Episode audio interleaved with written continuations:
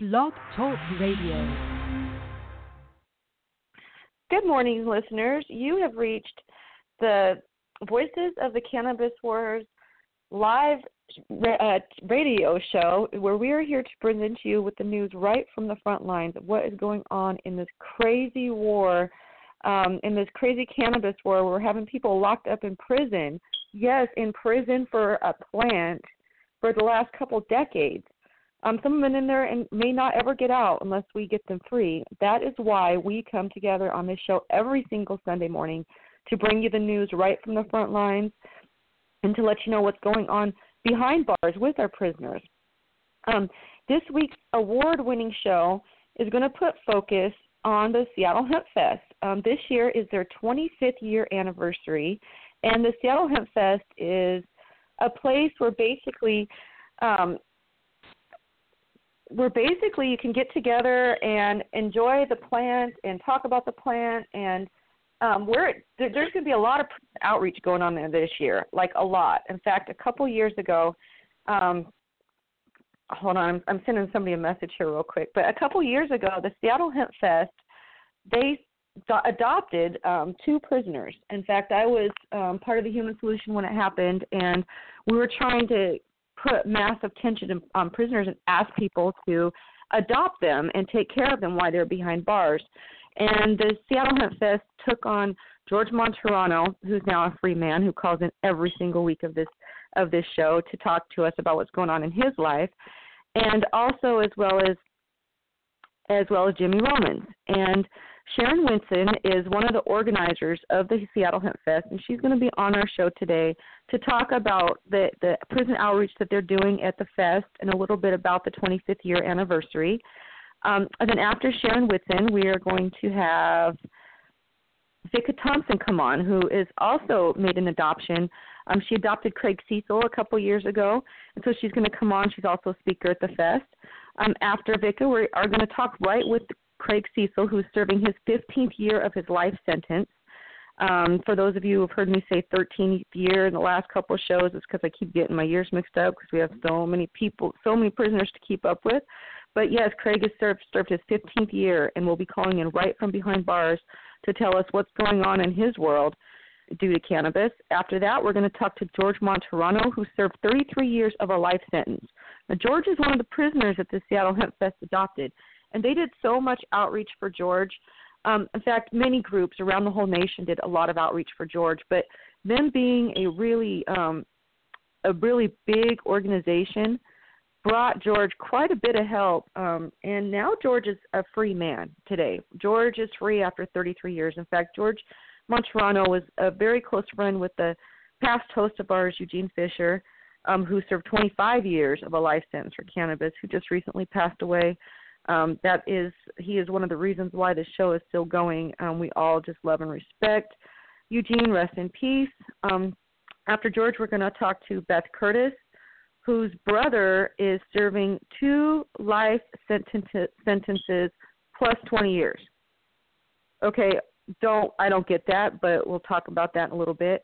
Um, but Beth is founded a group called Life for Pot and is most likely going to also be a speaker at the Seattle Hemp Fest. So we'll hear what she's going to be be doing there. Also, Jeff Mizanskey, who served 21 plus years in prison um, due to his life sentence for cannabis, who was just recently freed because they changed the laws in Missouri, the state that he's from.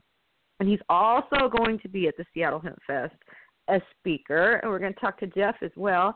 Then after that, we're going to talk to Jeff Eichen, who um, actually was the first person to get behind bars and interview one of our plant prisoners. His interview was with Jeff Jeff Mizanskey, who's now free. Um, so we're just going to talk to Jeff right after the other Jeff, and we're going to find out what he's doing at the Hemp Fest. In fact, he's going to have a booth that I'm going to be volunteering at, and our our other members of our group is going to be volunteering at to try to get letters for our prisoners.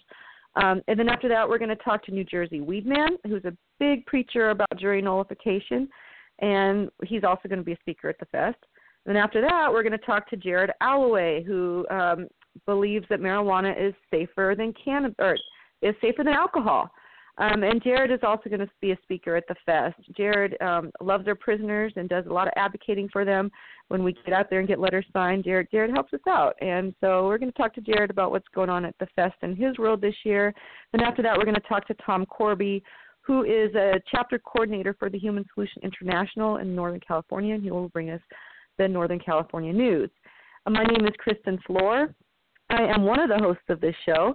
And we also have Mindy Griffiths, who is another host of this show. She was our producer, and after Eugene passed away, she turned into a show host. So, good morning, Mindy. How are you today? Good morning, Chris. I'm doing good. Good morning, Kristin. How are you? I'm good. I'm good. I'm good. Uh, we are waiting for our, for our first guest to come on, Sharon Whitson. Um, but Mindy, well, while we wait um, for her to go ahead. I was going to say also, uh, I just got a message from Amber, who um, Thomas Landreth's daughter, who might be calling in to give us a quick update on how things are going with him as well. Okay, cool. Just so That's you know, awesome. She, she has a break. Yeah, she'll be trying to call in on her break. Um, that is, we've got an amazing show lined up, Mindy. Um, but what? Okay, so we've got a really good close friend to our prisoners. Her name is Stephanie Landa. Stephanie has a group called Freedom Grow, and Stephanie raises commissary money for our prisoners, and Mindy helps Stephanie raise the commissary money. Um, but no, let's I talk not. about that. Well, no, you don't. I don't help raise, raise it. I help. I help her. Yeah, I help you, her disperse it. Right, right. So let's talk about that. She just raised a whole bunch of money she if i can read right and it's early still here where i'm at it looks like she's raised twenty three hundred dollars so far since um on friday and saturday and then she'll be back today at the high times cup. So um if you're anywhere near that area um look up stephanie and find her they have slushies. I believe they're if I remember right, five dollars for regular slushies and ten dollars for medicated slushies, and it all goes to pot prisoners. So oh, definitely wow. out. Wow. So for our listeners, um, I just want to explain something to you guys. Mindy is a host as well as she's screening all of calls today. So if we hear Mindy dip in and dip out, it's because she's taking the the incoming calls. Um, and I'm going to dip so, out right now, Kristin. Okay, all right. We'll we'll talk to you in a second. Um, we've we've got a new caller coming on. Hopefully, it'll be our first guest. Um, but what we're what we're going to do today is um, talk about. Oh, that's what I was going to say. If you guys want to donate money to Prisoners Commissary, just remember that they only make about twelve cents an hour, and they're forced to sit behind bars and work, and they only get about twenty thirty dollars a month, and uh, they have to buy their shoes, their clothes, things like that. So while our people are in prison for a plant, and remember, if they're not in prison for a plant, it could be you in prison for their plant because they put a certain amount of people in prison for the plant, and it's if it's not them, it's going to be the next person. So while they are while they're holding up the sacrifice, they're holding down that that spot in prison for us, we need to make sure that they are taken care of. So if you are not at the High Times Cup today in Southern California, you can go straight to Stephanie Landa's site and donate. Her website is 420 or no, um, it is freedomgrow.org. Freedom Grow. Freedom Grow, and you can make a, a nonprofit. I mean, yeah, an, a, a, she's a nonprofit 501c organization, so you can make a tax deductible donation, and she will put it straight on prisoners' commissary. And that is very, very, very, very important to us right now because we need to make sure that they're taken care of. So a couple thousand dollars, yay, go Stephanie. Um, she's a regular on our show. However, her son is locked away in prison for cannabis right now, and his visiting hours just happen to be the same time as the show is. So um, please um, contact Stephanie Landa and get those prisoners some commissary money. Hey, Kristin, there's another group out there that's doing some great work for prisoners right now. Parents for Pot they have a, a school drive, school supply drive going on, and I believe they're um, like Corvain Cooper's family is going to be a recipient of this, um, and there's other. Uh, I, I would imagine some of the same prisoners that got help at Christmas will be getting help here at, at this time too. So um, feel free if if you're someone who donates to school drives, this is a great one. It, they help everything from cannabis prisoner children to um, children with um, with cancer to all kinds of children whose families are suffering because of the uh, because of prohibition. Yeah, so and we're still waiting for our next guest to call in. In fact, I think she, that might be her right there. Um, but I just want to let all listeners know how great Parents for Pot is. I am a member. Mindy is a member. Um, we love Parents for Pot because they raise commissary money for, or not commissary money. They raise money for our children who have parents who are in prison for a plant every single Christmas. So um, yeah, that so you could st- donate to Stephanie Landa's group for the commissary, and then take a little, little donation and take it over to Parents for Pot. Mindy, do you know how? Oh, Mindy's screening the next call, which I think it might be our uh, first guest, Sharon Whitson. Um, and I'm going to tell you guys just a little bit about Sharon Whitson. Sharon Whitson helps. In fact, she is one of the major organizers for the for the Seattle Hemp Fest, and she works her butt off. I mean, I'm telling you guys, she is great at at organize. I mean, and you guys see it's the 25th year anniversary of the Seattle Hemp Fest. In fact, that is her right there. So I'm going to put her on.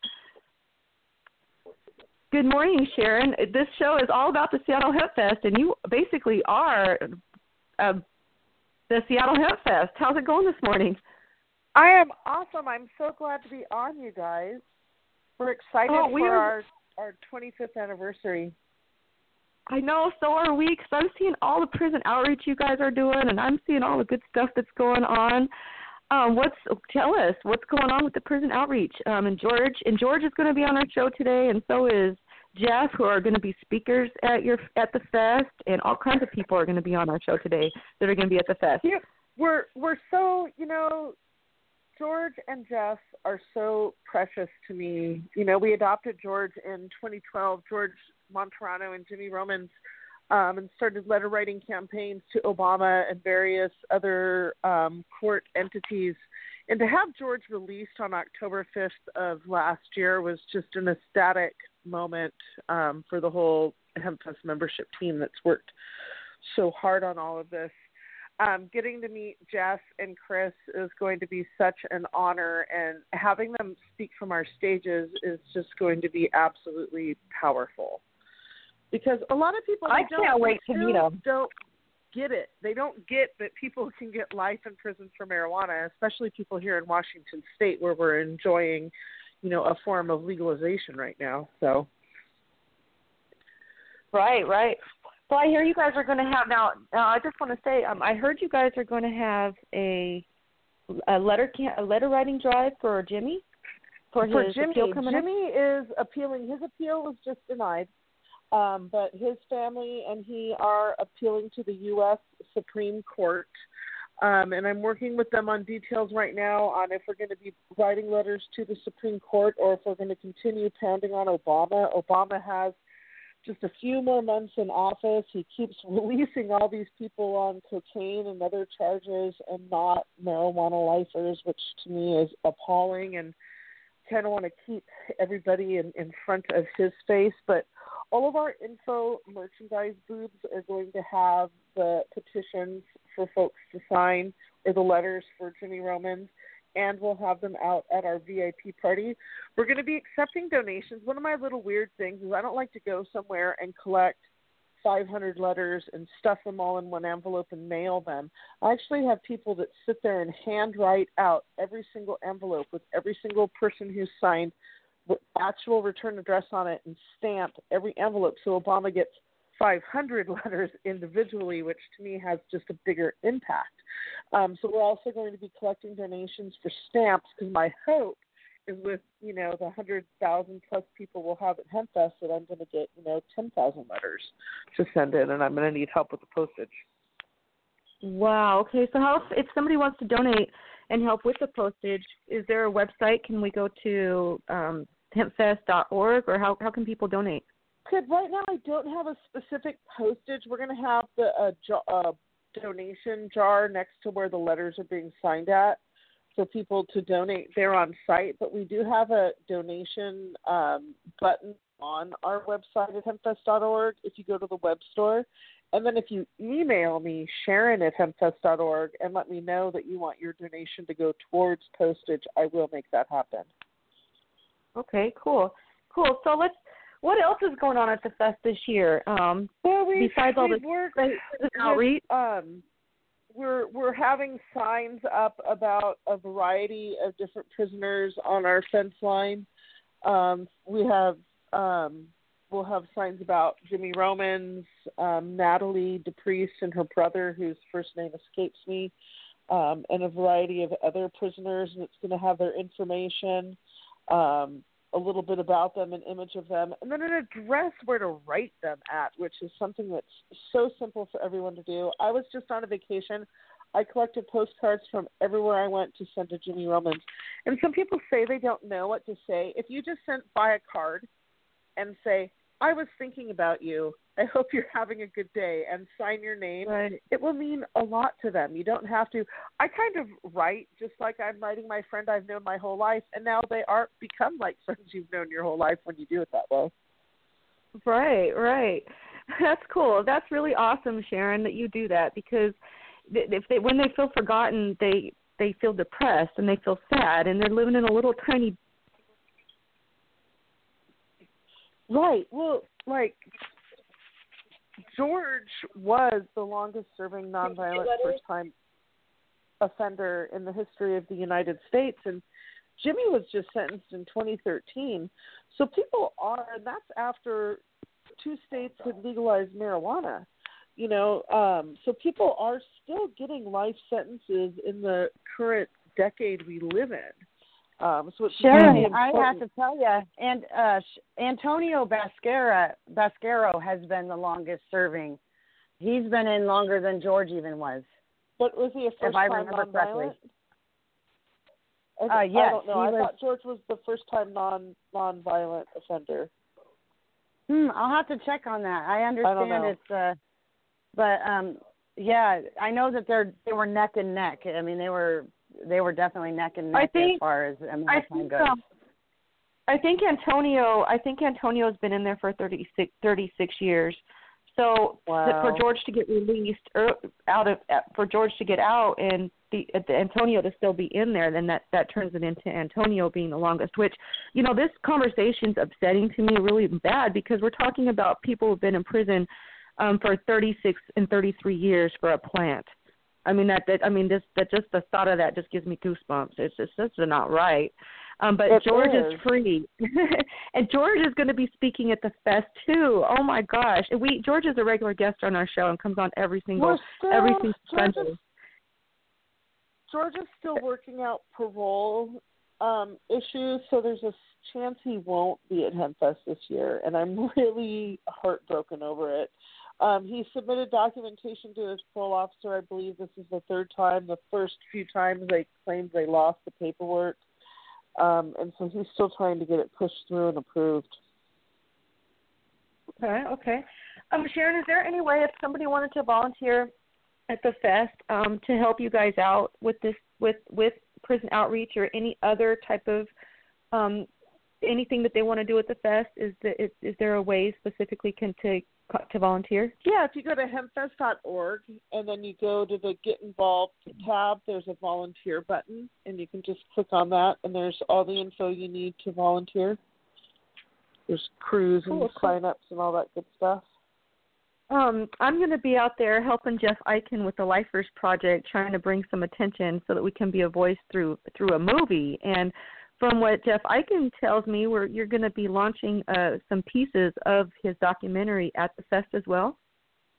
Well, not at Hempfest. He does. We did um, give lifers a booth um, to do their outreach from because I think the project he's doing is amazing. Actually, trying to go to all the prisoners and speak to them while they're in prison, and the fact that he visited Jeff in prison and now is with Jeff out of prison doing things. is Yeah. fantastic.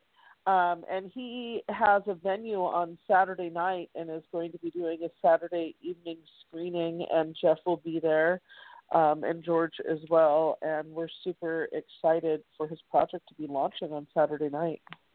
Sharon, I'm going to be there too. I'm going to be dressed up in a dress, and I'm going to be doing interviews for for Jeff Eichen um, on the green carpet that he's been telling me all about. So I'm excited to be a part of it as well. Um, that just sounds so cool. I've um I saw his first uh little piece that he launched with Jeff Mizanskey while Jeff was in prison and that was absolutely amazing. So I'm I'm excited. I'm really excited for the Hemp Fest this year. In fact, um the group that I volunteer, the Voices of the Cannabis War, um me and all of our volunteers are welcome at Jeff's booth. Um he's going to coordinate with us so that we can get um not just a few letters to be signed, but uh, multiple different prisoners that are serving life sentences. So you can stop by the Lifers booth as well and sign letters for some of our other prisoners. That's awesome. And you guys have a, a POW 420 merchant booth going on this year? We don't because they weren't able to um, staff it, so they're going to be coming up, um, and I believe volunteering and speaking. Okay, cool, cool. Well, um, it's really exciting to talk to you. We've got um, we've also uh, for for today. We've also got um, now you guys adopted um, George Martorano and Jimmy Romans, and there's another woman who made an adoption, Vicka Thompson, and she's going to be a speaker at your event, your event also. And she adopted uh, Craig Cesal. and she's going to be on in just a little bit to actually talk to Craig Cesal, who's calling in from prison. So that's really going to be wow. cool because she's Yes, yes, and she's she's going to be doing some some outreach for Craig Cesal. Last year at the fest, she did. She's like you. She takes around cards and gets them signed, and she gets pictures of people holding holding Craig signs, and she she sends them to him. It's really awesome. So she's going to be there doing some prison outreach, and um, I noticed that uh, Beth Curtis, who is like um, Eugene Fisher, who was a former host of our show, who served 25 years for cannabis who just recently passed away, called called Beth the mother of cannabis, and she her brother um, John Knock, who's serving two life sentences plus 20 years, um, has been in prison since the 90s, and she found a life for pot. And I see that she's going to be a speaker. So like that is so yeah. exciting. Yeah, we're super see. excited to have her there too. She is one of our favorite people. Like she started prison outreach as soon as her her brother went to prison decades ago and she's been trying to bring attention to these prisoners for so long and she's been so good i just love her to see her being there is just so awesome is there any other speakers coming on that you want to tell us about or anything else well, with the Seattle I don't have the list up. There's so many people um, coming and speaking this year for our 25th anniversary. There's six stages. Be sure to grab an event program while you're there so that you could could see where everyone's at. Um, it's also up on our website, although the schedule and the panels are not up on our website yet. But I know that the prisoners panel with um, Jeff and George and Chris will be taking place in the Hempposium tent. Um, they're also going to be guest of honors at our VIP party um, which takes place on Friday night at 8 o'clock. The membership program has been doing the raffles um, for the commissary funds. I have to mention Highway 420, a rec store in Bremerton, um, donated the money for, um, she's using her miles to fly George out, and her members signed cards and raised money for Jimmy Romans as well. Um, so that was really nice to see a rec store um, pitching in and helping like that. Oh, cool, awesome. Well, um, uh, that sounds so cool. I'm so excited. Um, we've got our next guest on the line, um, Vicka Thompson. But first, we've got to get to Amber, whose father is in prison serving life sentence. Listen to this, Sharon. Her dad is in prison for life for a joint, one joint, and the wow. prison is not. Yeah, and you know how you know how you see me out there advocating for my dad all the time about how the prison neglected him to death. Well, they're basically doing the same thing to her dad. So um, we're going to put her on for a couple minutes, and then we're going to go to Vicka Thompson and Craig Cesal, who's going to be calling in live straight from prison after his 15th year of being incarcerated. So um, I want to thank you, Sharon, for coming on today. We love you, and we love the Seattle Hemp Fest, and we are so excited because to me, you know, to have an event without prison outreach is wrong. And you guys do the very most prison outreach I can imagine, and I just I commend you guys for that. It's so cool. Yeah, thank you for being a voice for them. Volunteer to make make signs, and they could just be an 11 by 17 piece of paper with prisoner information on them. It has to be somewhat, you know not too lengthy. I'd like to do this is going to sound funny, but kind of a porta potty project where we put the information up in porta potties because you have a captive audience. Oh, cool. And I'm hoping that Yeah. staring at the face, if I could get little CQR codes or something. So if anyone wants to volunteer to help with that, email me at sharon at hempfest.org. Thank you for all you're doing. I love you guys. Okay, bye bye. Oh, we love you too. Thank Bye, you, Sharon. Thank you. All right, you guys, that was Sharon Whitson, one of the one of the leaders for the Seattle Hemp Fest, talking about all the prison outreach. And we've got a call from Amber. We're going to put her on right now. She is calling from her break to tell us about her dad, and then we're going to go to Vika and take a call from Craig Cesal. Hold on just a moment. Here is Amber. Good morning, Amber. Um, Amber, your dad is Thomas Landreth, and how is Thomas? How is Thomas hanging in there? Last His we heard, he was seem very high. His, he's doing a lot better. There's been so many people writing letters to him since the last radio show, so that's a win. That's awesome. Oh yes! Oh, I've got goosebumps. I'm so happy. Oh, I know love I'm gonna dad. cry. he's been in prison for so long without outside contact. That's just such a huge win. Wow, we were just talking to the Seattle Hemp Fest about about actually contacting the prisoners, and I'm going to say, you guys, I'm not as good as contacting the prisoners as I should be. I'm better at being their voice, um, but I'm going to send your dad a letter really soon and just tell him how much he means to us and how much he means to me too. Like I I help him, but I've never met him. Like I, there, you know, there's a lot we can do for prisoners, but I'm slacking when it comes to writing letters, and that's number one. That's okay. Everybody has their place. You know, we got to play our part, and your part is huge. That's all right. That's okay. You're doing amazing things. Don't feel bad, girl. Your dad, even though he hasn't gotten a, a card from me yet, I love him and I he's a hero to me in my eyes forever. Well, he knows who But you how- are very well. very good, well. good. How is his health hanging in there? What's what's what's the prison? Have they given him his medicine So yet? his health is declining He now is completely numb on his left side. He has no feeling. He still hasn't um received his new medications and it's going on month five now. There still is no rehabilitation plan from his caseworker. She's basically informed me that he's a grown man and that's not her job. So I've put Oh in my a call gosh. to the supervisor. Yeah. this is Mad, Yeah. my blood boil. Ooh, okay. But, so um, Amber, I'm good I haven't seen my father in six years, and I've been trying to get approved for the last year, and we just got the approval, and he'll get to meet my babies. so Aw. that's a great, yeah. Okay, Amber, I just want to let you know at any point we could get Craig Cesal calling in right from prison. Um, so I just want to let you know at any point our ours can get cut off. But until then, I have to say we have to get together because I want to redo the flyer that me and Mindy worked on. Um, we want to redo that and add more so we can put even more pressure on. If there's counselors talking all this crap, I think we need to actually contact the counselor, add the counselor's number into the flyer we had to get um, whatever okay, it is we want done. dad So- added um, Mindy as a person that can get all of his information, so she can call and and ask anything that she wants. She's on his list. Good. Okay. Really? Okay. Oh, Yep. that's good to know. After Yes, the show. Amber, I want to talk to you a little bit about that. So we'll have to check in later today or tomorrow. Awesome, awesome. Y'all Okay, are just such okay. a blessing. I mean, the work that y'all do, I don't know if you understand how much of an impact it's making on people's lives just to know that somebody's out there fighting for us. Amber, let me tell you something, Kate. My dad was going through a lot of what your dad goes through, and I didn't have no help at all because I did not know anybody. And after my dad was gone, I thought nobody should have to go through what I went through. And so for you to say that, it tells me that I'm honoring not only what I believe in, but what my father believed in, and um, what you and your father believe in. So that's we're here for each other.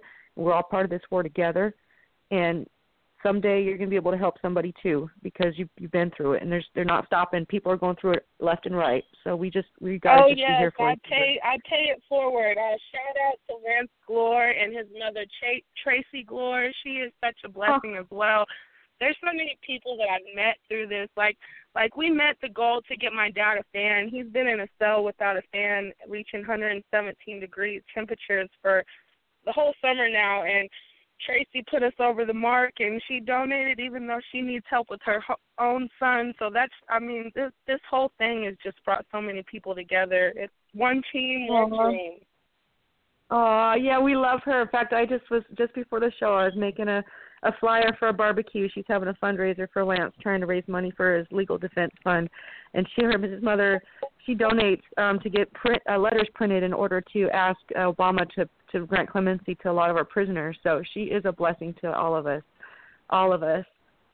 Um, yes, she is. Even well, the Amber- grandma, even the grandma's out there holding signs. It's the whole family. Oh my gosh, you should see you should see the grandma in her little sweet wheelchair at his trial. I just touched my heart to see all of his family out there just just just trying to support him. And you know, a lot of people they lose their family members when this happens and not Lance and his family. They were there for him.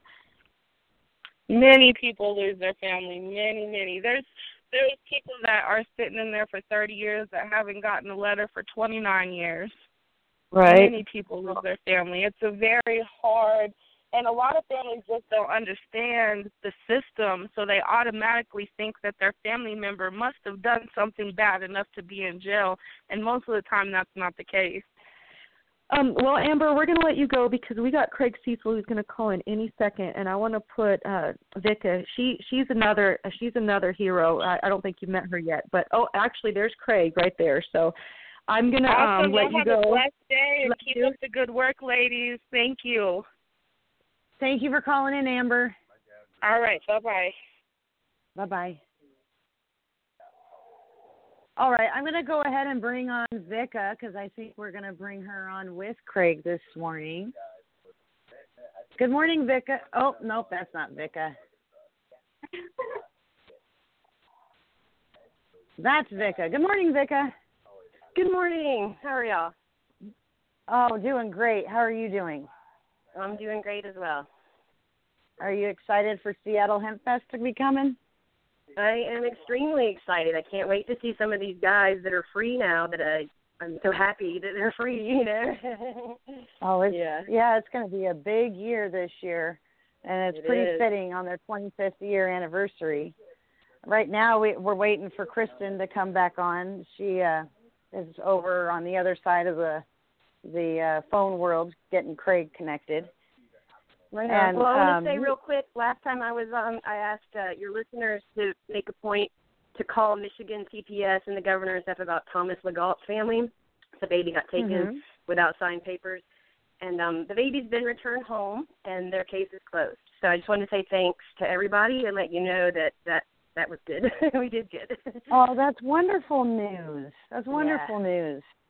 That's uh, we've been getting lots of good news this morning, so that's great. Yeah, Um, it is. It's starting to happen.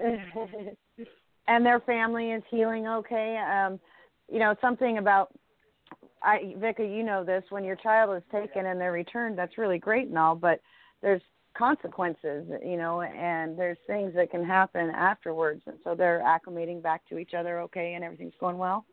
Yep, everything is going good. Yep, they're all really happy to be home. They had some older kids that had been gone for almost two years, and once it came up that they stole the baby paperwork, and just the whole family's back together now. So that's that's really good. And yeah, it is Oh, hard, and you you go through a lot of weird feelings and confusion and stuff, but uh, no, they all love each other, and they all just wanted to be together, and so they're you know they're working through whatever they got to. That's that's wonderful. And how are things going up there for the grow shop? The Grow Shop has a new location in Oregon, and we are very happy to be serving the people of this great free state.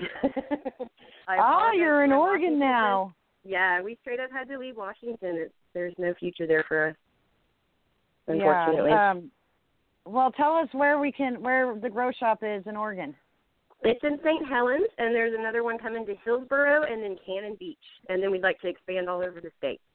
So if anybody wants Oh. to expand, buy a franchise, go in with us, we're we're expanding.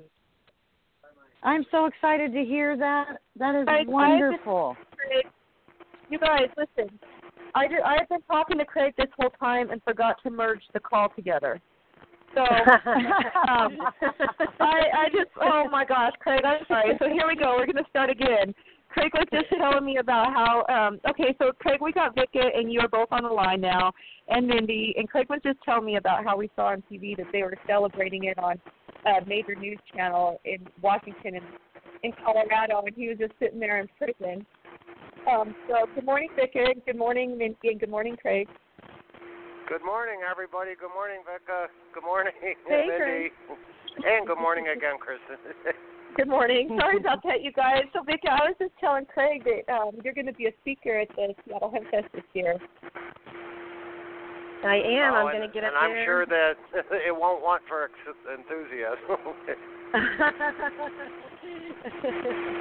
That's true. but uh, So- does, does Hemp does Hempfest have a theme every year? I, I've heard it had some in the past. Is there a theme for this year's show? It's their 25th anniversary. Oh, that is quite a theme. and they still like- can't. put- And after I think we're celebrating years, they still success can't this year. so, Vicki, is there anything? Pardon? Well, go ahead, Craig. Oh, I'm just saying, is after 25 years, they can't point to, you know, what reefer madness has done to uh, Washington, and and uh, that there's been, you know, widespread deaths or, you know, medical problems or, or really any kind of problems regarding, you know, medical marijuana and then recreational marijuana. I think that that speaks volumes. Uh, 25 year history. So, Vicki, you Craig is like in prison and has no voice, he can't go to the Hemp Fest. And um, I'm wondering, do you have any prison outreach plan for Craig this this year at the Hemp Fest, like you did last year? I am. I'm going to bring Craig with me, and we are going to party. uh, post however you do that.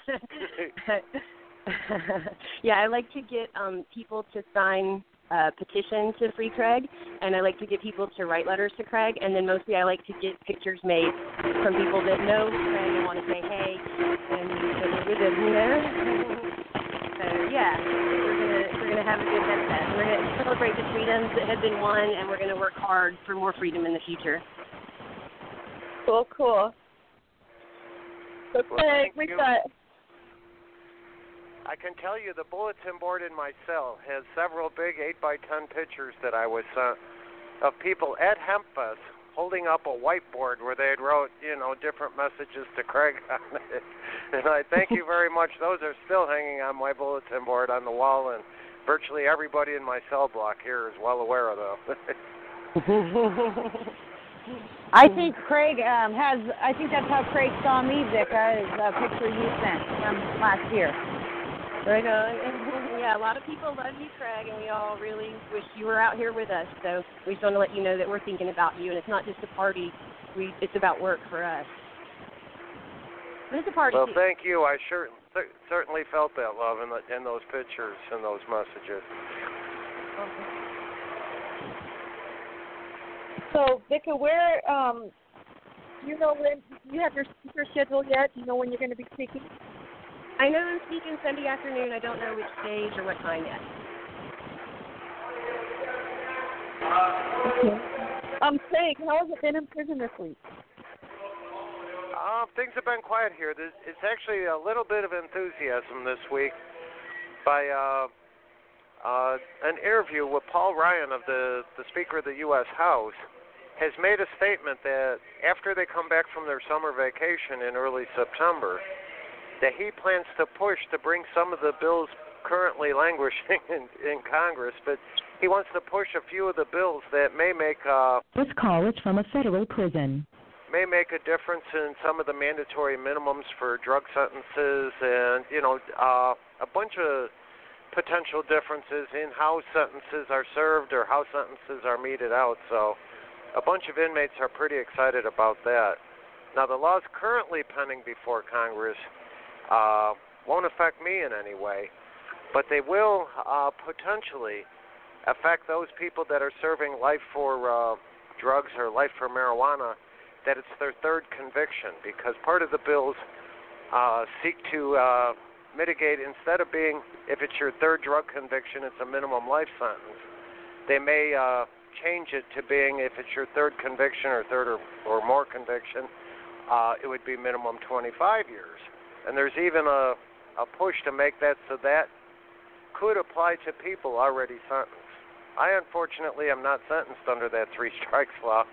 So the changes that are proposed right now don't affect me, but uh, in the long haul, I think it helps. Just like that TV show that is still on now, showing all kinds of people with huge buds of marijuana in front of them and all that. It just helps to show how ridiculous my sentence is when people openly accept and openly use marijuana now with really no untoward effects. Um, Craig, I, you're talking a little bit about some of those, some, you know, politics and stuff. And while you were talking, I was wondering, what are um, what are the feelings, the feelings about our presidential situation? Embarrassing. yeah. well, Mr. Pence, the vice president pick, uh, who's also the the governor of Indiana, uh, or Hillary Clinton's vice president pick. Indiana, the state that I'm in right now at the Terre Haute prison, is one of the hardest states regarding marijuana. So they don't have much faith in Mr. Pence pushing a, a decriminalization of marijuana as, as in Indiana, even small uh, amounts of marijuana are still criminal, and there, there's really the, they're one of the toughest states on marijuana. So, from a marijuana standpoint, I, I know that you know people are at least raising eyebrows when they look at Mr. Pence running on the Clinton ticket. But I think from uh, a prisoner's point of view, that uh, the favorable decisions from the Supreme Court, you know, in, terms of uh, what they have to prove in order to give a person a conviction or sentence, or, uh, you know, if a search, a search of their person, a search of their home is legal or not, the decisions by conservative justices uh, tend to be more favorable to prisoners because they tend to uh, read the Constitution very literally when uh, the Fourth Amendment says you shall not, you know, be subject to uh, unreasonable searches. So therefore, you know, if we want conservative justices on the Supreme Court, as prisoners definitely do, uh, of course, many prisoners are leading towards Donald Trump, just from the uh, standpoint of him being. Uh, this call is from a federal prison. He would probably be more apt to appoint a conservative justice than uh, Hillary Clinton would be. But that doesn't say anything for the the rest of the policies of either candidate. I'm I'm just looking at from a strictly from a, a criminal perspective. Yeah, that's a, well, that's a tough one. It makes my head hurt. Yeah.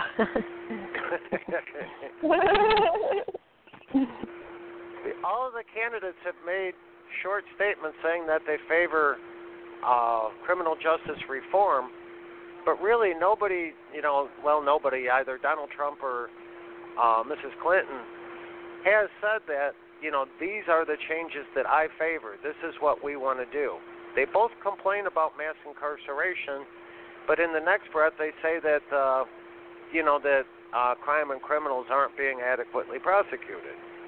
So it, it's kind of left us scratching our heads as to you know, in terms of you know new arrests and new prosecutions and new policies, we other than the Supreme Court, we really don't know where either candidate stands.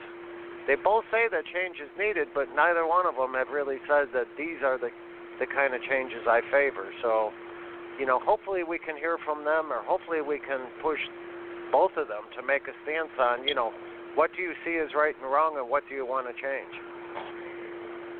That's my hope yeah. at this point. Yeah.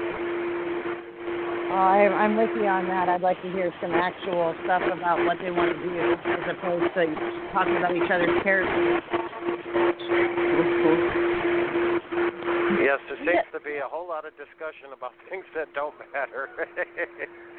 but uh, uh, talking about the actual issues, hopefully we'll hear that, you know, in the upcoming months through debates and just by people, you know, like you people, pushing them to say, what do you favor in criminal justice reform? And here are some of the things I suggest. What do you think about that? Hmm. Oh, Craig, um, Craig's time is going to run out real soon. Vic, is there anything that you wanted to say to your to, to your friend Craig? Before I his can't wait to up. see you in person, dude. it's been a long time talking on the phone and stuff. it's time for freedom. I'm ready. Well, you know, is- if I get released, I've never been to Washington State or Oregon, so I'm going to find my way out there to both of them. Oh, yeah. I think Well, we're thinking about on you, the weather Craig. report this Week. Thank you. I mm-hmm. think on the weather report this week, those were the only two states that didn't go over 90 degrees. It's been really hot here in Indiana. So, How Yeah. hot? It was really hot here. I don't believe them. I believe it was hundred and something here. ooh, ouch. Here it's Yeah, been in the mid 90s, and the humidity has stayed above 70%, many days above 90%. So it's been a rough week, especially Yeah, in an yeah. old, old prison with no ventilation and no air conditioning. Yeah. Wow. Terrible. It's really inhumane. Wow. Uh oh, What? you heard what that? Yeah, it looks When like did- it's when time for Kay to go. okay, does Hempfest start this week or? It's the third no, week in August August. the twenty. Yeah. Okay, okay. But So there's uh, going to be a but Boise thank you Hemp for. Fest. I'm going you. to Boise Hemp Fest in August the 13th, Craig, and I'm going to take you there too. So that's Boise, Idaho. oh, Oh wow. cool. Yep. Traveling. Weed is But illegal thank you there. again It's for totally shining weird. a light. So, Craig, while you're still in prison, Vic is going to have you sitting in the hemp fest all, all summer too. Wow. But thank you for helping shine a light on me and so many others that are behind the wall that you know people remember that. All right, you guys, that was Craig Cesal. He is on his 15th year of his life sentence. Um, he was just cut off right there. Vicky, it's so beautiful to see you still representing him like that. It's so nice of you. Well, I made a commitment, and yeah, no matter what, he's my friend and he's my family now. So I need him out of jail just like I need I need every- everybody else out of jail. We need our people home, and we need peace. Yeah. Yeah, we're going to be having um, letters as well. We're our our volunteers up here in Washington, Val volunteers. We're going to be at Jeff Eichen's uh, booth, the Lifers booth, and we're going to have some letters for people to sign there um, who are serving for, for for Craig as well. We're going to have a few letters for a few different prisoners, but we're going to be representing Craig at that booth as well. So um, I would love Awesome. for, to see you and get you to sign some more letters, maybe take some pictures, and um, we're doing a documentary called Lifers. Jeff Eichen is, and I've been helping him with it. So maybe we can get you to do a little interview about how you do outreach for Craig or something at the Hemp Fest. So Yeah, um, I'd be honored. I can't wait. I can't wait to see Hmm. you. Um, we've got our next guest on the line, but before we get off, is there anything that you wanted our listeners to know about anything else that you're doing at the Hemp Fest or anything that's going on in your life? No, I just wanted to say thank you to you guys and um to everybody else. Just hang in there and keep working hard because it's paying off. All right, cool. Thank you, Vika, for coming on our show. Yeah, we love you appreciate it. Yeah. Love talk you later. too. Mm. All right, Thank bye. you, Vika. Because that was Vika Thompson, um, who you know she's she had a couple businesses out in Bellingham, and she actually lost her son for some time to CPS, and the Human Solution, which was a group I was part of at the time, was brought tried to help her out as much as we could, and she actually got her son back. Um, she got she just fought and fought and fought for him and won him back. It was so so amazing. And then she ran, I think it was for mayor of her town, and she's like a really big advocate. And the fact that she stands up for Craig Cesal just just touches all of our hearts. She's a really good person, and I can't wait to hear her speak at the Seattle Hemp Fest. Um, Mindy, we have George Martorano on the line. And George We sure Martorano is yes, he is the prisoner that when I was part of the Human Solution, um, the the um, Seattle Hemp Fest adopted George, and now there are tons and tons of letters for George, and they're hoping that George can make it out to the fest. But like Sharon said, there's some issues with his probation. We're about to talk to him about that right now and find out what George has to say this morning on Georgie's Corner. Oh, I'm trying to unmute his mic. Oh. There, it- there it goes. Hi. Good morning, George. Good morning. Hi. Good morning. We're All so right. Good, mo- good morning, Christian. How are you? We're I'm just excited to hear your voice. Hi. Who's hosting with you today, Mindy? It's me and Mindy. Yep, yep I'm here, yep. George. Okay, that a girl, that a girl. Well, let me give you a, an update on the, my situation, my personal situation. Incidentally, hi everybody out there listening, and thank you for listening because you know we all we all we we all, we all do this. We all do this to express ourselves and what we're thinking to help others. Anyway, uh, let me see. Uh, it seems it seems they I got them to a point uh, this week where they're going to give me a decision.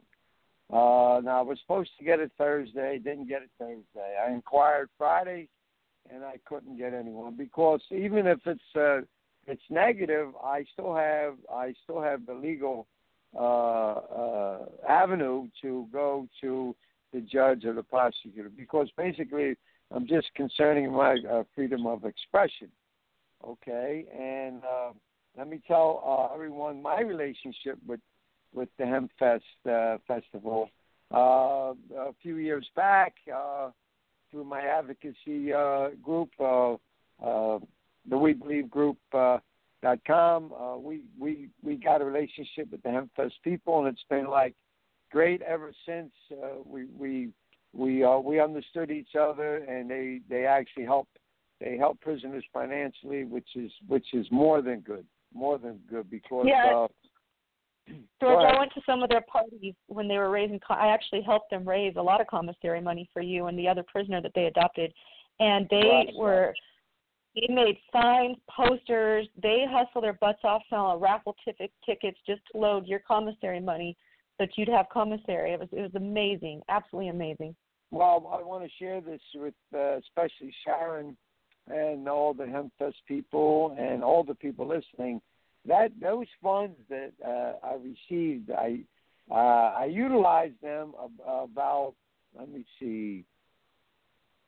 Uh, I started just a little bit before. It was called Fathers Behind Bars, and uh, basically the class was just me. I had they allowed me to do it. Uh, it was on Thursday evening, and the, the function was the class was to estrange uh, fathers from their children. Okay, and majority of people in prison, uh, you know, uh, with children, the mo- a lot of the mothers have moved on.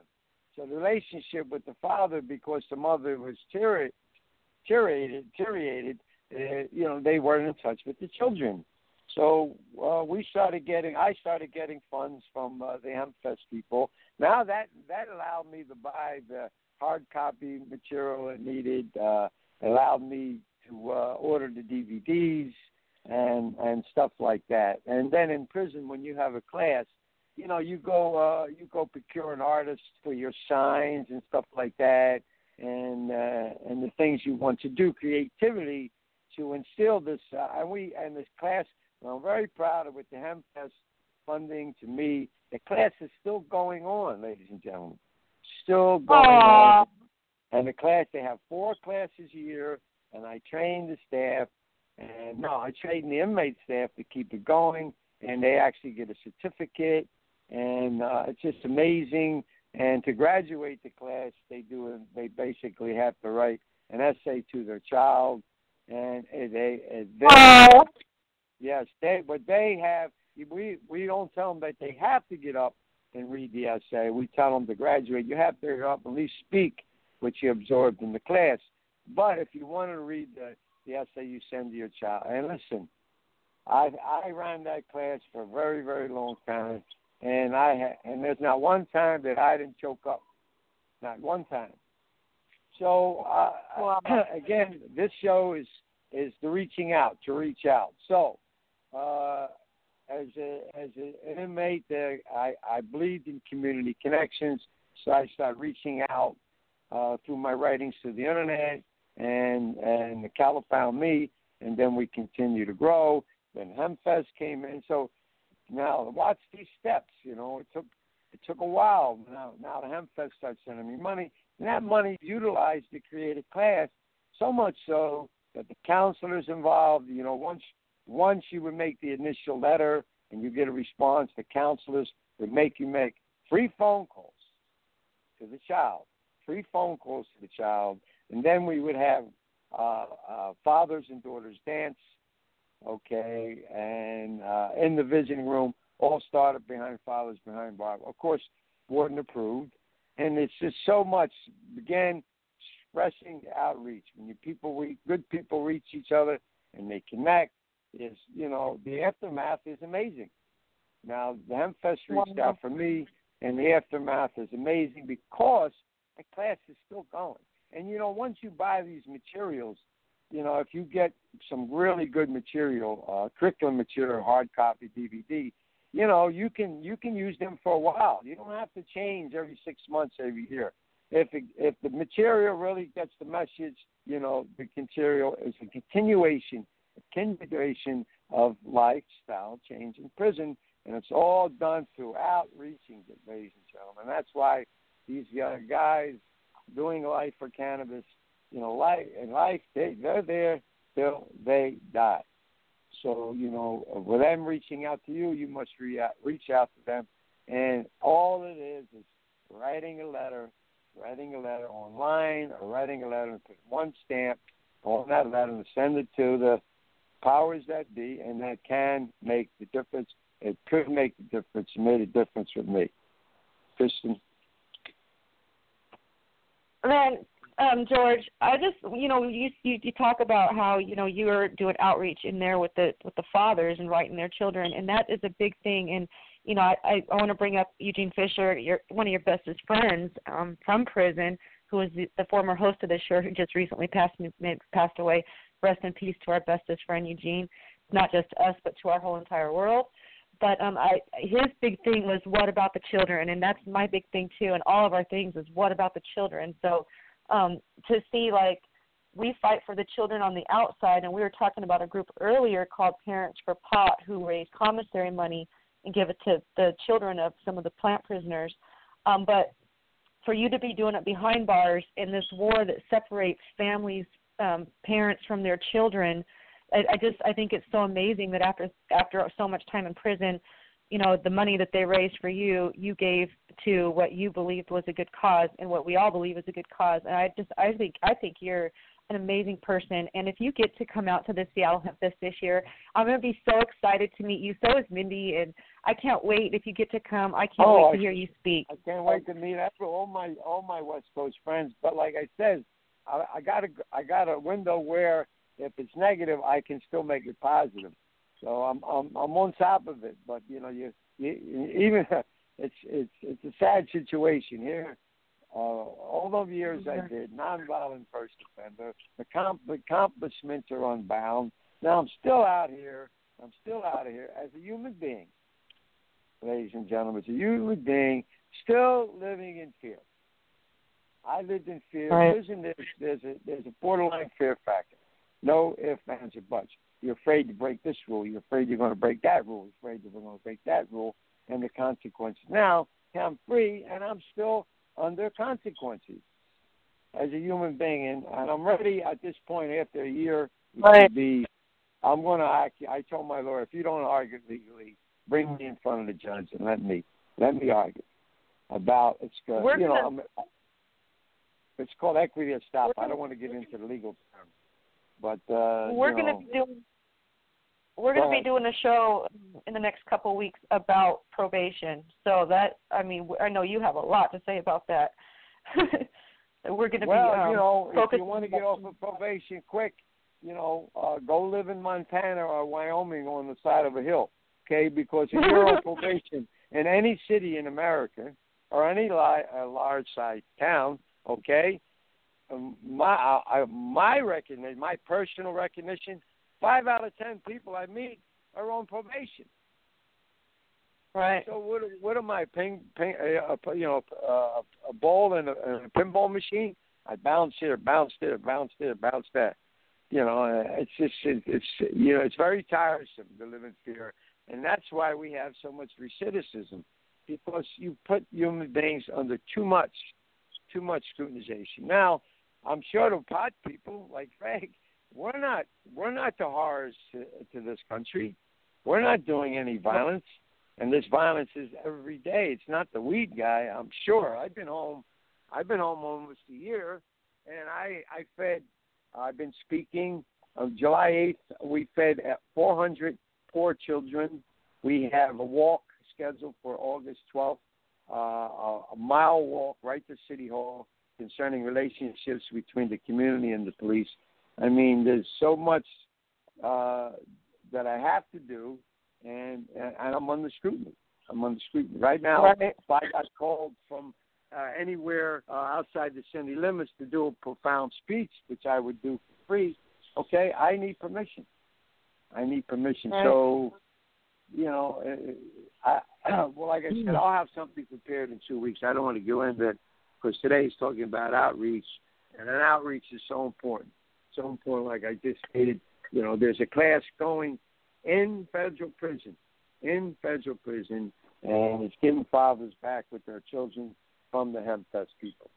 I want to thank all everybody. Well, George, I just want to tell you, I asked Sharon Whitson. I'm going to make a. I'm going. to They're they're and one thing that they're doing. They're they're having. They're doing a lot of prison outreach this year. Um, and they're going to be making signs and posters and posting them up handmade signs and putting them up in some of even the outhouses with prisoners with the in the little you know the the Right. porta potties with prisoners um addresses and stuff on them and they're making bigger ones to go to go around the fest and i'm going to make one for eugene a rest in peace one for for our dearest friend eugene and sharon whitson said that she'll put it up around the fest so eugene will be remembered at the Oh, fest thanks. as well so that's that's awesome Yeah.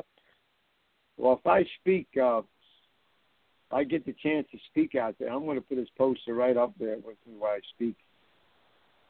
oh oh And, uh, okay well yeah, I'll have one i'll make sure we have one yeah, Oh. because he, you know he tried to make a difference. You know he had life no parole, Gene, and uh, ladies and gentlemen, but he outreached. He reached out and did a lot of good for people.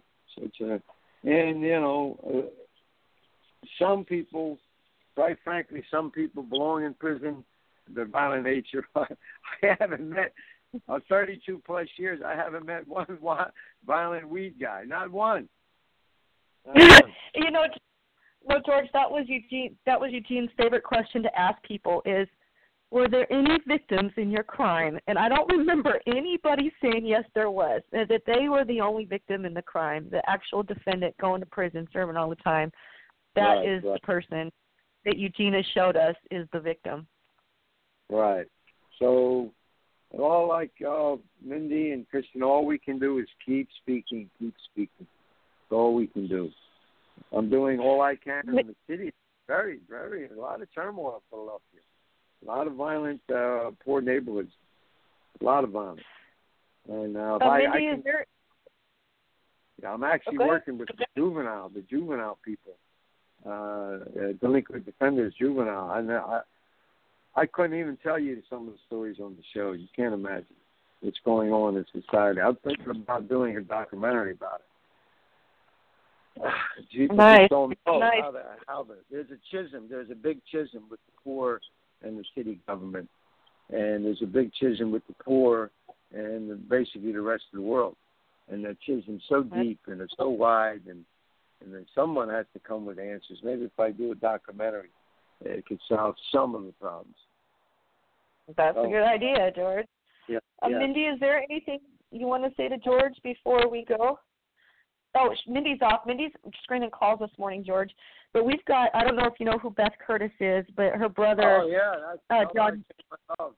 That that's yeah, best. she's, yeah, her brother, her brother, um, for our listeners, is serving two life sentences plus 20 years, and Beth founded Life for Pot decades ago and has been doing prison outreach forever. And she is looks like she's also going to be at the fest and a speaker at the fest as well. So if you're out there, you know there's going to be a lot of cool people there, and um, so she's going to be our next guest, and she's going to talk a little bit about her her intentions at the at the fest this year. So. Um, we love you, George, and Okay. I want to thank you, Mindy. Wait, hold on, Mindy's back, so I'm going to ask her. Mindy, is there anything you want to say to George before we say Oh, goodbye? no, just just how I think he's fabulous, and I'm just glad that he's on our show every week, and I uh, can't wait to hear you next week, George. Okay, thank you, thank you, two pretty ladies, and I'll I'll look forward to speaking next week. Good day. Have a great Good week, day. George. Good day. Good day. Thank you. All right, bye bye. All right, you guys, we've got the next couple guests all lined up on the phone. We've got Beth Curtis. Um, after that, we have got Jeff Mizanskey, who served 21, almost 22 years for cannabis was just recently released. He's also going to be at the Hempfest and a speaker this year, so we're just going to get to him after that. And then we got Jeff Eichen on the line after Jeff Mizanskey, and then we're going to have New Jersey Weedman and Jared Allaway coming on for a few moments. But first, we're going to put Beth Curtis on the line. Now, Beth Curtis is a woman that Eugene has referred to as the mother of cannabis um, because she started doing prison outreach literally decades ago, way before we did, and has been trying to bring attention to our lifers as her brother is serving two life sentences plus 20 years. Um, good morning, Beth. How are you doing? Oh. Good morning, Kristin. I'm doing great. I've I've been trying to listen to the program, and um, it's been very good. I I really appreciate everything you do. It really is a nice voice for these guys. Um, I'm really happy to be able to talk at Hempfest. I'm uh, p- probably my uh, contribution will probably not be like as a celebrant. I'm more like a plea, uh, which is what I do, which is a plea for um, the second chapter for all these people who are serving sentences of life without parole or egregious sentences, which are might may as well be life. And um, that's pretty much uh, what I uh, intend to talk about. It's wonderful that Hempfest is giving us a voice. It's it, it really is. It's really pretty uh, pretty great. Beth, I am so excited that you're going to be speaking. I I can't tell you how excited I am. I I've been teetering on whether I'm going to be able to go, and I'm still not 100% sure I am going to make it there. But when I found out that you were going to be there, I mean, George and Jeff um, were huge highlights. And then Beth Curtis, are you kidding me? I'm going to have to hitchhike to make it if I have to. I mean, I'm, I know. I'm I thrilled. Oh, that's so sweet. Thank you. I, that you, thank you. You know, um, sometimes really I feel hopeful because um, for so many years it it felt pretty it felt pretty lonesome. Like there weren't a lot of a lot of there wasn't a lot of recognition about people who were um, uh, in prison for pot, and uh, now it's just such a nice thing to have so many people advocating. And I was going to tell you, Kristin, I heard you earlier talking about uh, you were sorry that you weren't able to c- communicate with uh, prisoners and because you didn't have time, and I understand that. I um, want to tell you, please don't. I feel the same way. I there are literally hundreds of prisoners that I should be communicating with, and I can't because um, Right.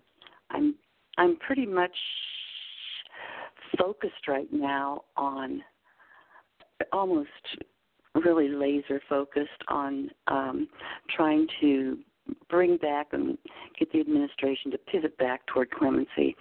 And my main reason for that is because so many of the people who are serving life sentences without parole are not going to benefit from the, as Craig Cesal said, they will not benefit from the legislation that's been passed, the sentencing reform legislation that has been passed, or the sentencing uh, reform that is pending. Their only hope is clemency. And um, the reason for that is most of that legislation requires, uh, in, in order to qualify for the sentencing relief, it requires that the uh, offender gave assistance. And the people who received life without parole were charged with conspiracy and they went to trial.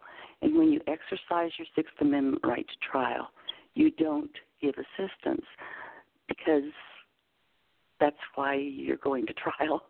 you, um, Right, right. So, so I've been just pretty much laser focused on that, and I'm going to be uh, that's going to be my main focus for a few more months, which is pivoting back to clemency, and um, okay, well, so that some of these pot lifers can get some relief. Well, Beth, we've got um, Mindy and I. Um, well, Jeff Jeff Eichen, who is doing the Lifers documentary. Um, I know you know him because you said, "Hey, contact contact this guy." And he's the Seattle Hempfest has given him a booth to for for his for his stuff, and he's going to let us get letters signed. Um, so I Great. hope to, invite you to Jeff's booth because he's going to be doing the documentary. So I'm sure he's going to want to get get an interview with you, and we're going to have some letters out there. Um, our group is going to be at Jeff's booth um, trying to get letters signed for some of our lifers. So we're going to have a letter out there for your brother um, to the pardons attorney and to Obama asking them to grant your brother John Knock clemency because he does not deserve to spend two life sentences plus 20 years. Now, and I think I've asked you this before though, like, okay, so two life sentences plus 20 years because it's it, it, uh, Yes. how how did they explain that to possibly how did they explain to, to when he was sentenced how he's going to actually serve that sentence? Did they tell your brother like? Or, or did they tell him exactly how they isn't it? Yes, I'm. That pretty much says I think says talks talks about the absurdity of um, uh, sentencing laws, and because I'm sure he won't be able to do that. I do know Jeff, and I have, and you know, I I um, uh, I was with Jeff in D.C. Oh, probably in the fall uh I think maybe maybe in the maybe this spring. Anyway um and I've never gi- and I haven't given him an interview uh even though we spent a lot of time together because he did um he did a lot of uh interviews while I was there. Uh, but I I just haven't given him one and I'd love to talk to him and I can't wait to see him. It'll be a lot of fun. cool. Um uh, yeah i don't know about you know how they expect these guys to to actually serve these terms but uh, i i do i do have something uh, to to tell people who are advocating for uh individual prisoners who have life without parole like um craig cesal paul free um there there's uh ruben mcgurk there there are many of them and um, what I'm doing is making individual contacts with um, uh, legislators, et cetera. And it would be good if you're advocating for an individual, try and get a letter of support from their congressman, a letter of support for their commutation, and um, that's that's very important. Um, there's another thing about about uh, that they could do to help themselves and for to to add to their petition, and that is to try and uh, find an employer who will offer them a job should they receive clemency, because that's uh, a particularly important aspect of the evaluation of their clemency petition. Um, one more thing is if they could get letters of recommendation from the prison staff for the, for their release. That's a difficult thing to do, but it's worth it's worth it's Yeah. worth their time. Um, Right. Because it's it's possible, and it's, and some people Well- have gotten them. So try and That get. would be uh, that would be good for Craig because Craig has prison staff guard members that yell "Free Craig" all over the place sometimes. They So- that's not enough. They have to put it in writing. Um, it's Okay. I, I mean it's a sad thing because but um uh just verbal support is great for morale but getting that in writing to be connected to your petition is very important if you can and it, and it's not easy because there are um i mean there they have some institutional problems in terms of whether or not they want to put it in writing but if they would it would be very it would be very helpful. There's another thing that they can do and that is um prisons have uh courses that they offer to which are to prepare the prisoner for release, and they're generally not offered to to uh, individuals who have life without parole sentences. But if you if they're able to talk to um, the prison staff and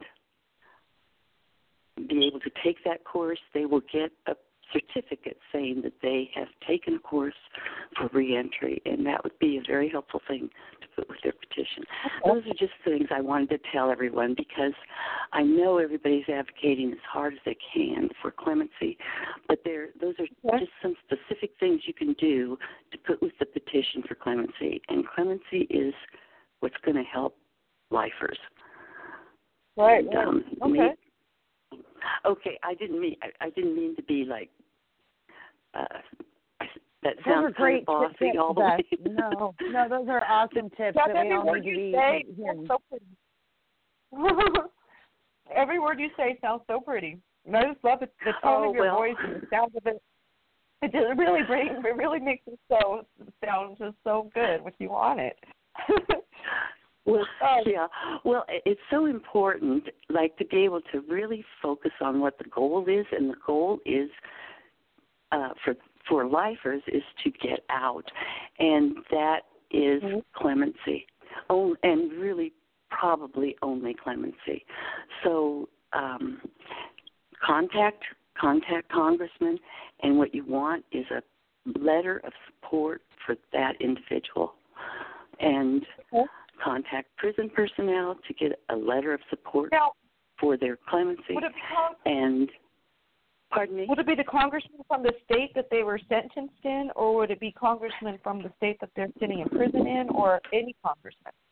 Uh, probably, probably not the state where they were imprisoned in. Although any congressman would be a good recommendation. Okay. Uh, if it was Okay. from the state where they where they lived or their family lives, that would be great. If it's um, Okay. from the state where they were prosecuted, that would be great. And but Okay. um, it, but having having a, a support letter from a congressman is really a, a it's a big boost for for a petition. Okay, that's that is really good advice. Thank you, Beth. Um, and I know You're know our next guest. and I know you know our next guest is Jeff Mizanskey. Um, Oh, and Jeff I love Jeff so much. yes, and guess what? He's going to be at the Seattle Hempfest too. So um, he'll also be I- at the Lifers booth. I can. So yeah, I can't That's wait. great. Yeah, Um, that's wonderful. So, Mindy, do you have anything, any questions for Beth before we um, talk to Jeff? Oh, you guys covered it. Okay, okay. I look forward Well, to seeing Beth- you, Beth, in just a few weeks. Uh, I can't wait to see to see you either. I, I'm really excited to meet people. So th- anyway, thank you very much, and I love what you're doing, and sure appreciate everything. We love you too. Uh, we really do. We love everything that you do and appreciate every sacrifice you and your brother have made to our movement. It means a lot to us. Oh, you're you're a hero, just like your brother. Well, thank you, and tell Jeff hello for me, okay? And I'll be Okay, we will. you will. He can hear you right now. You can he can hear you say that. So, Okay. all right. Thank you, Beth. Okay. Thank you. Uh-huh. Bye bye. That was Beth Curtis, and she is the truth right there. That that that woman is, has a beautiful heart and soul. Um, next, we're going to talk to Jeff Mizanskey, who was freed from the state of Missouri because they changed the laws. They said they can no longer give somebody a life sentence for cannabis. And Jeff is now a free man after 22 years of incarceration for cannabis. Not only is Jeff a free man, but Jeff is a fighter for all the laws to be changed and for our prisoners. And he is going to also be a speaker at the Seattle Hempfest this year. And we're really excited um, to be able to meet him, have him come to this part. Good morning, Jeff. How are you? Morning. How are you doing? I'm doing great. We're good. We're good. We're just doing some prison outreach, um, trying to trying to figure out what's going on at the Hempfest this year. And I see you're going to be there. Yes, I am. Can't wait. Uh, I'm really excited to be there. And then we're going to have that green carpet event there August 20th. supposed to be speaking on that. And I'll be I'll be I'll be a part of that as well. Yeah, I'll, fantastic. I'll just, yes, I'm so excited. Um, so the green carpet that that is that is really touching to me because the, he's going to be probably, of course, showing clips from while you were in prison. Um, Jeff, in fact, I've been working real close with Jeff Eichen, and he is a big advocate for you. Um, big. Uh, he talks about you so much, and brings tries to bring so much attention for you up here in the Northwest, where where we're both from. And he's um, he he's had this got behind bars while you were there and did an interview with you and that that was touching and now like you're free and you're going to be out here at an event it's just so cool that you're free and you could come to a hemp fest finally after t- almost 22 years It's, it's it's fantastic. It's really unbelievable. It's like being reborn, to be real honest with you. And then to be part of this movement is, is such an honor because uh, it's come so so far since I was locked up, and it's just it's crazy the way our laws are now. I mean, just nonviolent prisoners being locked up and held forever, and they're letting these guys that, that do murder or, or rape or hurt others get out in short sentences. It just doesn't make any sense to me. We just need an overhaul of our justice system. yes i agree um so what I what I what I what I'm really excited about is seeing everything that you're doing out there in your state of Missouri. You're trying to get um I, I look like you're trying to get medical past help medical legal there. Yes, we are. Uh, we turned our signatures in a while back, and we're uh, waiting for the state to um, authenticate them all, I guess. And we should be hearing about that part of August. So hopefully, I'll be able to bring some good news there too, and uh, let Okay, people know cool. that uh, we're going to have it on the ballot here. Because uh, once we get it on the ballot, I'm sure it's going to pass. You know, it's just Nice, a matter nice. of getting things on the ballot. I'm I- so I- inspired, Jeff, to hear all this. With I, all so many uh, people who have come out of prison. Um, I mean, Jeff and Amy and um, uh, George, and of course Eugene.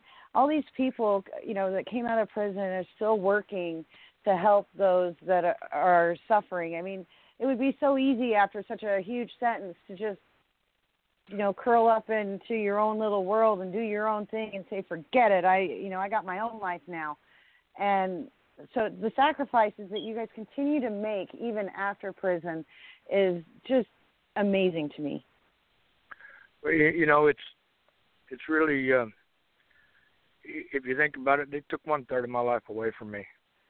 And if I don't do anything about it, if I don't stand up and say something, I'll let the people know what's really going on. That was wasted. And I'm not going to let it be wasted, and I'm not going to let what they did to me happen to anybody else if I can help it. That's that's what drives me. And, uh, I think it, that's- it's just a shame. Well, thank you, Jeff. Um, are you coming to be out here for the whole three days of the fest?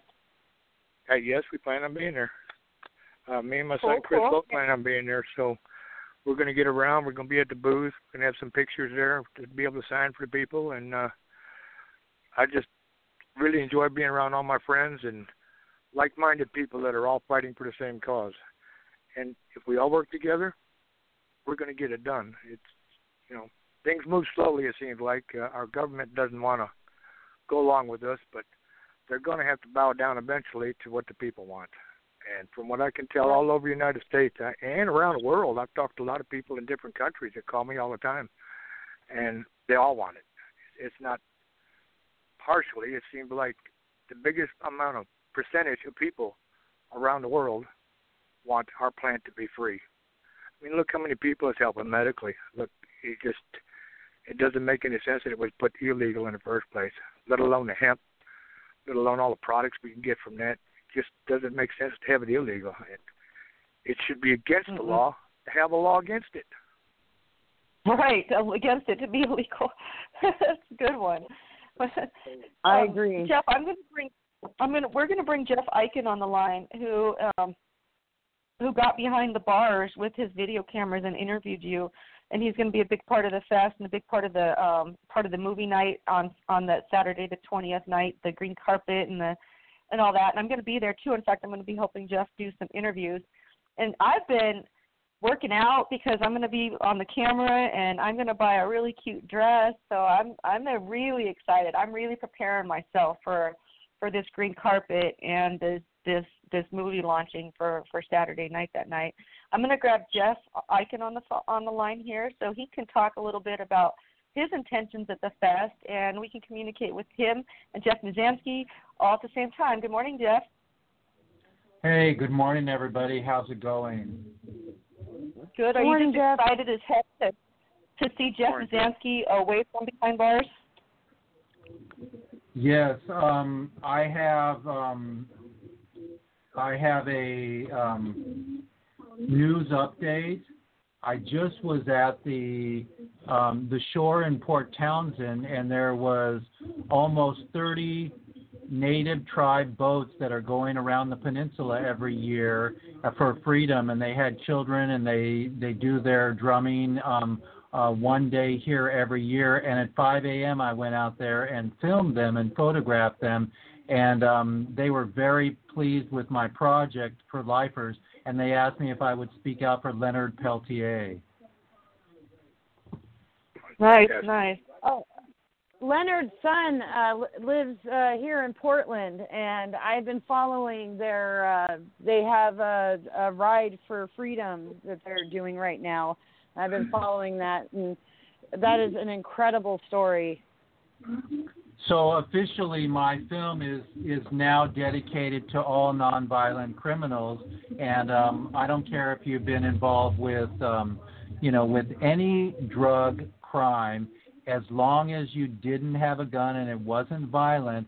I want you free. In my lifetime, I'm going to help with that. And uh, and Jeff, you're an inspiration, man. Well, thank you, buddy. So are you. I mean, uh, all the work you do is just uh, fantastic. You're working for us tirelessly, and, and there's a bunch more guys in there that need out. I mean, I'm understanding there's over 3,000 guys and women here in the United States still behind bars doing life without for nonviolent crimes. And it just doesn't make any sense in the United States. Well, with uh, with Beth, with Beth, with you, and with all of our gals, with Kristin and Mindy, and people like us, you know, um, all up and down um, every coast and on the inland, um, it is time. I mean, Bill Maher said we got gay marriage. Hello, with the you know uh, Supreme Court, he said marijuana is next, and he lit up on his TV show. So if I'm cold calling Bill Maher, Tommy Chong, you know Woody Harrelson and uh, you know Snoop Dogg and and Willie Nelson. Hello, all you guys out there. If we're knocking on your doors, let's get busy. We have a few months while Obama's still in office, and he's lagging because you know um, Gerald Ford let out 14,000 prisoners in his two years in office, and Obama's just figuring it out that it's a wrong thing and he's getting going, but he's let out 238 and only a few of them have been plants. So um, if we can get a move on here and, and get our high profile 420 friendly, you know, people out there to donate to lifers, to donate to our prisoners, and uh, get a trust fund going, we'll make restitution for everybody that comes out. That is my plan. You know, it'd be great if we could get all of us together at one time, sit there on and put it on a film, uh, how we feel about That it, is an excellent and put a little push behind it. Well, from your from your mouth to God's ears, um, let's uh, let's organize our own festival, Kristin, Jeff, and Jeff here, and let's um, let's have a weekend where we do that. And I believe that um, the more we do it through film and social media, the more Obama may see it. Because if we get Hillary or bad hair man, I don't speak his name, we will definitely um, only maybe get marijuana schedule two and it's hanging out with cocaine. What's wrong with this picture? No, that's a bad picture. We want it descheduled, not Schedule rescheduled. two doesn't change. Yeah, Schedule two doesn't change anything for our prisoners. Yeah, what's wrong with Um, this picture? we Well, you Yeah. guys, is what I found out from an attorney, Matt Pappas, who came on our show uh, about six months ago or so. He said if we if we reschedule it, it will still be in the class and they can still control it. It'll still be a controlled substance. So it will still be controlled by the feds. If we deschedule it, the feds don't have their hands in it no more and they can kick rocks, basically, is how that works. Well, So it has to be global. It has to be global.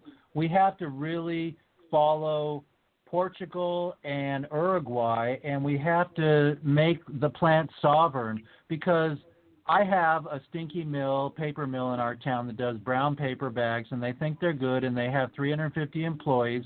And it and Donnie Worcester, who is a supporter and a sponsor for hemp uh, for Lifers the movie, he's a fantastic human being. Um, told me that he has the plans, and it's 360 million dollars to change a regular paper mill into a hemp paper mill. If we get Paul Allen to say that's cool, he built a football stadium for a billion dollars, and all we got to do is change everything, get hemp off every schedule, end prohibition, and grow thousands of acres forevermore globally, and make paper out of hemp. No more trees for paper. We can make concrete out of hemp. There's all kinds of things that everything can be made out of hemp. What did Jack oil, Herrera say? Food. Paper, fiber, fuel, and now medicine and food, hemp seed. It's uh, versatile all the way around. I don't. I don't know why we don't use it. It's, Oh, uh, yeah. it's crazy that Hemp- we don't. Um, you know, back years ago, it was actually considered to be unpatriotic if you didn't grow hemp. Boy, as the times changed. Right. yeah, well, they I used heard to, that back. they used to They say used Iowa. to find you. Go ahead. They used to say Iowa lot to Iowa pot.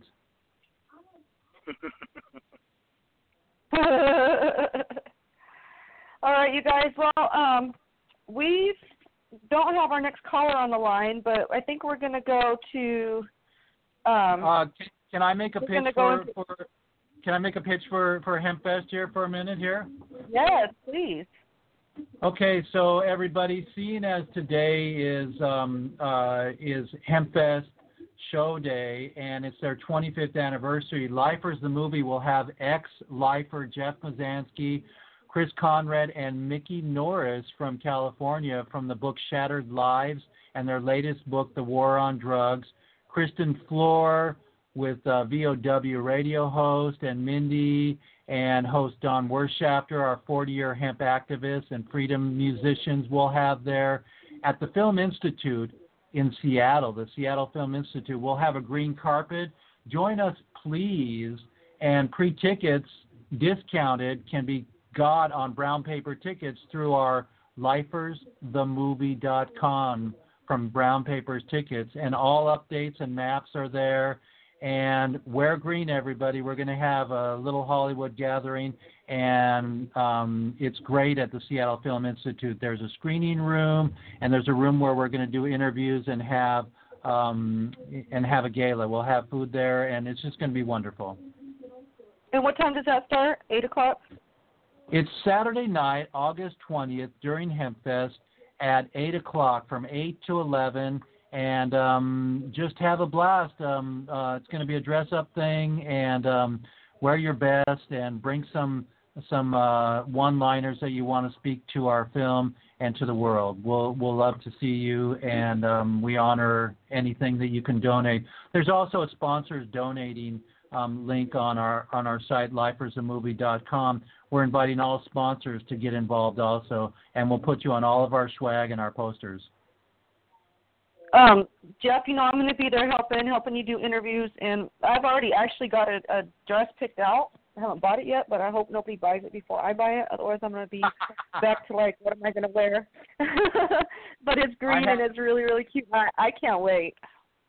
I have my AstroTurf suit that I made um, about 20 years ago in LA when I was um, I made a suit for this guy at Burning Man and it, and it had a vest and and it was lined with hemp. My jackets are all lined with hemp and it's AstroTurf.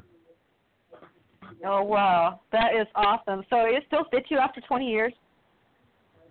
Oh yeah, I'm a I'm as slim as a gym, man. You know, I'm I'm totally um yeah, a, a, a lightweight. Yeah, I have not uh, not grown too much. I got a little little bit of uh, baggage there. I wish I could All say right. that. Well, what about I- you, Jeff? Did you put on weight out in prison, or how did that work? After 22 years, how did you come out? Did, could you still fit your clothes, and did you even have your clothes still? Well, uh, most of my clothes were gone, but I could fit into them when I first got out, but I can't anymore. You know, I got out here and got around some good food. it uh, okay. blowed up. Now I'm trying to work and get it down the other way, but it's tough. so we can't blame Eat prison your- for that. well, you know, it Eat seems like when you, you you miss something for so long, when you get to get the habit, it I guess you go overboard. I don't know. It uh, seems like I did. Eat All your right. hemp seed, All right. everybody. Eat your hemp seeds. Sounds yeah, good. well, I that wish I could. good. It's still illegal here though, and I'm still on parole, so I Cool. you know, We're really got to watch that. what I'm doing. We're gonna fix that, Jeffrey. We are gonna fix that. We're gonna get everybody to to like most people hit their heads and and they're and they're 420 friendly and they don't even know there's lifers. Yeah, Mhm, that's ridiculous. mhm. That's ridiculous, but it's true. A lot of people don't know it. Uh, a lot of people right here in this town where I got sentenced didn't know that I was doing life without. So And, that's uh, why since I've been- that's why I want I've- all the sponsors to sign up and to allow our movie to be seen by the public. Well, you know, it's so important to have sponsors because if you think about it, who are we fighting? We're fighting the government. We're fighting big pharmacy. How about alcohol, tobacco industry, and they all have limited amount of money. We don't. We have what we have in our pockets, and we actually depend upon each other. And if each of us can put in a dollar, two dollars here and there, it'll add up because there's a lot of us together. It's just a matter of all working together.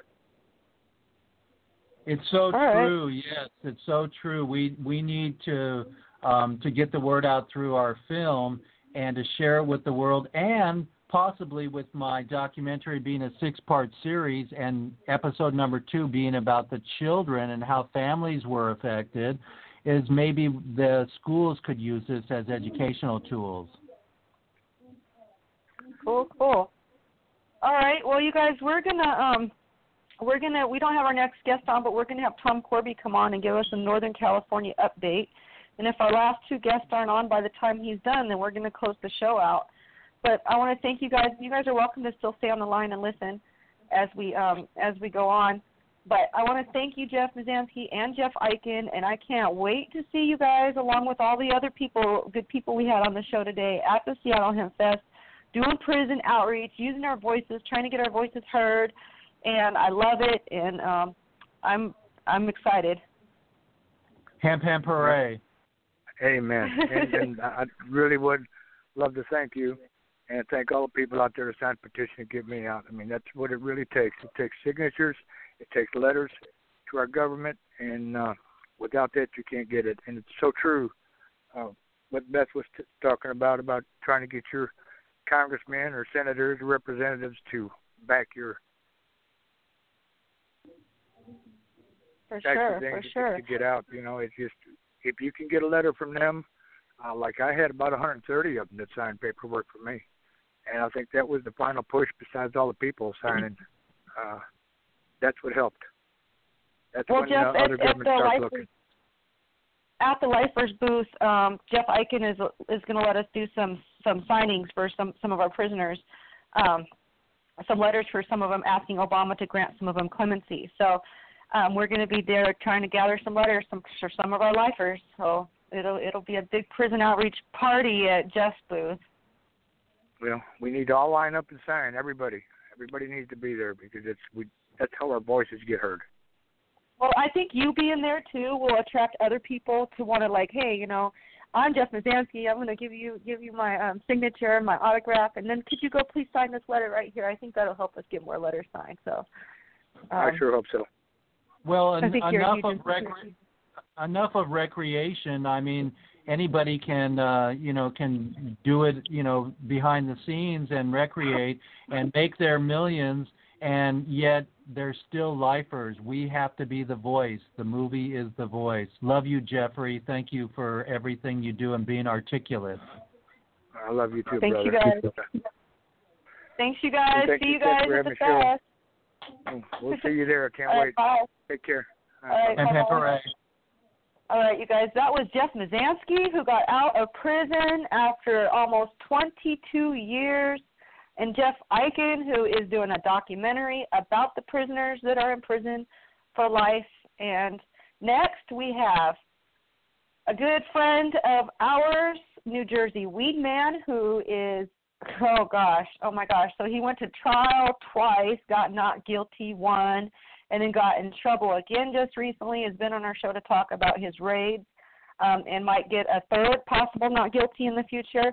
But in the meantime, you know, he's a big advocate for jury nullification for cannabis on a wide scale, and actually a good friend of mine. I'm very excited to see at the Seattle Hemp Fest this year um, who's also going to be a speaker who speaks on jury nullification. That is your power to say not guilty if you believe that a law is unjust or bad or should just never be never be ap- applied in a particular case. Now we're going to go to New Jersey Weed Man and find out what he is up to at the Seattle Hemp Fest this year and what will he be speaking about. Good morning, Mr. Ed Forchion, aka New Jersey Weed Man. You're here live hey. with Kristin Flor and and Mindy Griffiths. Um, how are you? Oh, I'm okay. Yourself? How are you? We're good. We're good. We're good. We're wondering what's up with the Hemp Fest. You're coming again. I, I don't think I've missed you one one Hemp Fest. You've been to all of them. Lately, no, I haven't been over to all of them. I've been to about seven. I've been to about seven of Okay. them, and, and I've been Okay. to the last three in a row. Um, Okay. And but I but I do plan on being there this year and next year, and as long as they keep going, I do want to keep going every year. I want to make it a yearly thing. I think it's like the greatest event in uh, the cannabis movement nationwide. Cool, cool. And what we're we're talking today is about um, prison outreach at the Hemp Fest. And one big thing that we all believe in as being voices of the cannabis war is the fact that a lot of our prisoners went to trial and lost. And your message is really strong. Your message is about jury nullification. Are you going to be discussing jury nullification on stage this year again? Yes, I always talk about jury nullification. Like I told people before, I could I could just as easily be called jury nullification man, as you know everyone knows. I call myself the New Jersey Weed Man, but I could be called jury nullification man. I talk about it just as just as much. I was actually inspired myself as a big advocate for jury nullification through a lot of things that I learned through your outreach doing jury nullification. Um, so I, I'm really excited to to hear you speak about about the subject. Are you going to be talking also about the raids that just recently happened at your um, at the joint? That's your restaurant. Yeah, well, as you know, I I got raided in uh, in April, so I have another trial coming up. You know, it just happened April 2016, and usually it takes about two years in New Jersey to get the trial. So we'll see what happens in uh by 2018. But as it is right now, I plan on arguing jury nullification once again. Um, who knows what happens to the scheduling uh, on a federal level between now and then? Um, but either way, I want to present to my jury that marijuana is not a Schedule One drug, and the law that I'm charged with violating um, specifically says that marijuana is a Schedule One drug and is therefore illegal, and that's why I got charged with possession of it. So I want to present these arguments to the jury. Um, I have to represent myself in order to do that, so that I can say things that lawyers are not allowed to say, or they've agreed by different oaths they've taken not to say. I'm not a lawyer. I I don't believe that my my First Amendment right or my right to self defense is uh, infringed upon by any of those oaths that I never took. That's cool. That's cool. Um, so you are. Um, is there is there anything you want to talk? uh, Anything else you're going to be doing at the Hemp Fest? I mean, I know you Well- walk around and you you speak. Are you? Um, is there anything that you're like looking forward to? Any particular attraction that you're excited to see or be a part of? Well, whenever I come to Seattle, I do kind of explore the city a little bit, and of course, I love your ferry system over there. I love getting on the water. Um, I'm looking forward to being in one of the uh, on one of the panels. I'm not sure which panel. The schedule hasn't come out yet. Um, last year, I was in the Hempposium tent. Um, I, I believe twice. Um, so I hope I, I hope to be on one of those panels discussing some topic. I'm not sure what it's going to be yet, but I I look forward to that. That's cool. That's cool. Um, what about the food? Is there anything favorite that you like to eat there? Um. Wow. I hadn't really. I know I like the food behind the stages. I like the food. I like the food backstage that the Seattle Hemp Fest volunteers personally cook for everybody. Um, but Well- outside well, you know- outside that, I I have to tell you, when I was there, I actually ate with the volunteers the whole time because you know I have a I have the the badge, the guest speaker badge, and as a guest speaker you get to eat in the in the in the volunteers tent. So basically, that's what I did the whole time I was there. I think I I might have I might have had like a like a like a corn dog or something maybe I don't remember I but uh at nighttime uh I went to I don't know the name of it it's it's you probably know it it's your it's a a fish market your fish market in Seattle oh, at Pike Place. Pike yeah, Place? yeah, yeah. Yeah. I went over there and I ate at some restaurant right right next there, and I remember having a good time there. And I ate at one of those restaurants also right there on the water on the piers. Um, so I, you know, I like I enjoy Seattle. Um, you know, coming to the festival and all that during the day is great, but at nighttime, I've I've enjoyed exploring Seattle. And this year, I actually will probably stay an extra day. And one reason I want to stay the extra day is because I want to I want to help with the cleanup. You know, a couple of years ago, Oh, I stayed like two two days, and I helped with the cleanup for like a couple of days. Um, last year, I had to leave like first thing in the morning the next day, and I kind of felt bad that I didn't help clean up. So this year, I'm gonna help clean up. I'm, I'm staying an extra day, and I also probably will jump on a ferry or something that day and just hit one of the islands or something. Well, I just want to mention something about their cleanup. They actually pick up every single cigarette butt, every single piece of paper, everything that is left on that park and make better than it was before they got there for Hemp Fest. So if anybody wants to volunteer to clean up, I'm sure Sharon, Sharon Whitson would um love that. In fact, we had Sharon on the on the um call earlier and she's looking for volunteers for the for the fest. So um that's one thing I guess you could do is help volunteer to clean up.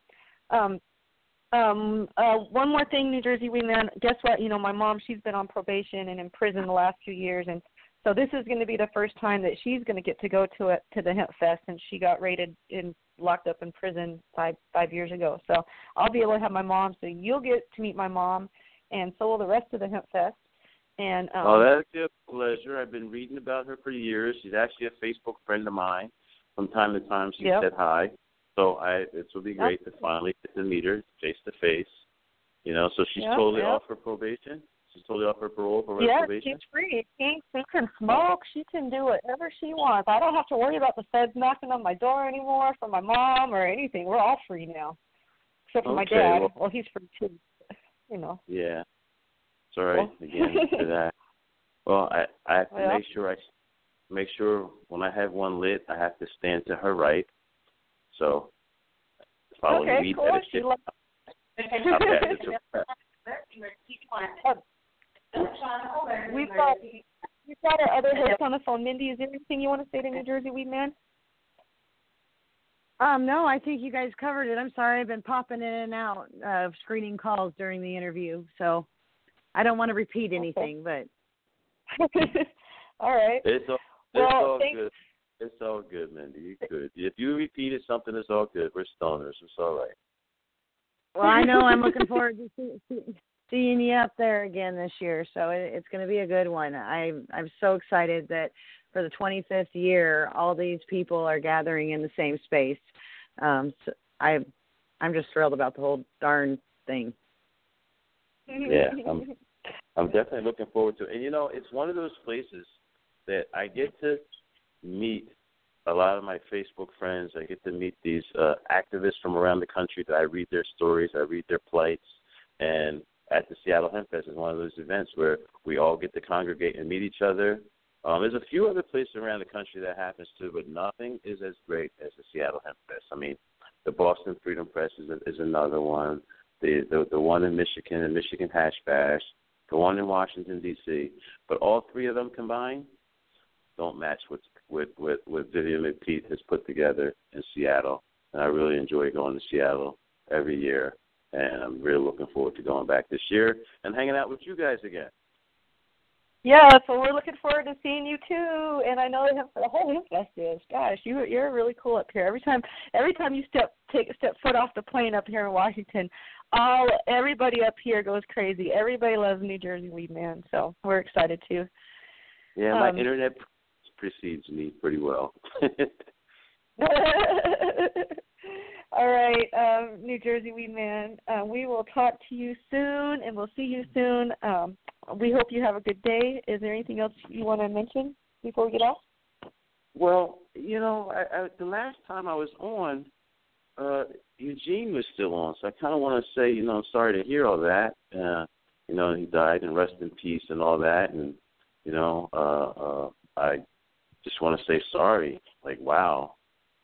So, thank know, you. That was it. Yeah, no problem. His death has had a huge impact on me and Mindy.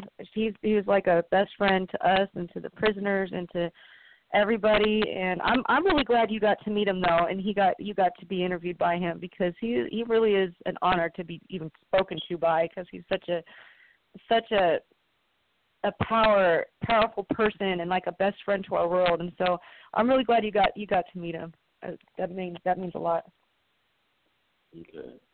All right. Well, thank All you. right. I'll let you go. That's I'll see you. see you, See, you We're- in a couple weeks. We're gonna we're gonna keep doing the show, especially in his honor. Uh, Almost all of our shows are gonna be. In fact, all of our shows are dedicated to Eugene, and you know the fact that he's not here anymore. So we miss him. Okay. All right. Thank you. Bye bye. Thank, Thank you. you. Bye. Bye. Oh, rest in peace. Rest in peace, Eugene. Oh. Okay, so now, you guys, that was New Jersey Weed Man, and we are going to go to Tom Korby, who is going to give us a Northern California chapter update and let us know what is going on in Northern California.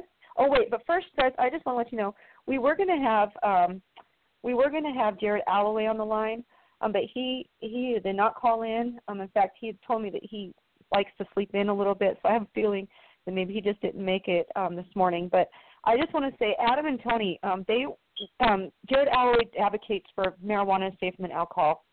When people say marijuana is safer than pharmaceuticals, marijuana is safer than peanuts. Well, Adam um, went online and he googled his many um, googled Pokemon, the new Pokemon Go game, and there has been a couple deaths. So we want to make it very clear, and we're going to let Jared know this that marijuana is also safer than Pokemon Go. So um, without Jared, we we just want to get that out there. And Jared is also going to be a speaker at the event. Um, if you don't know Jared, you know you, you'll see the marijuana, the safer shirts, and he also is a volunteer for real legalization. And he helps us a lot with our prisoners. Leg- legal- legalization, they give us booths, uh, let us share booths with them, and they help us. Um, Jared and Don, they help us get signatures on letters for our prisoners. Um, so we just want to um, just give a shout out to Jared. We can't wait to hear him speak as well, and our prisoners are grateful to have have him in their lives also. And thanks, Adam and Tony. I see you guys are listening, um, so I hope you guys join us at the Lifers booth this um, this fest so we can get some more letters signed for our prisoners. Um, so now we're going to go to Tom Korby. Um, good morning, Tom. How are you? Uh, it's top of the day, Christian. I want to thank everyone on the front lines coming together to end prohibition.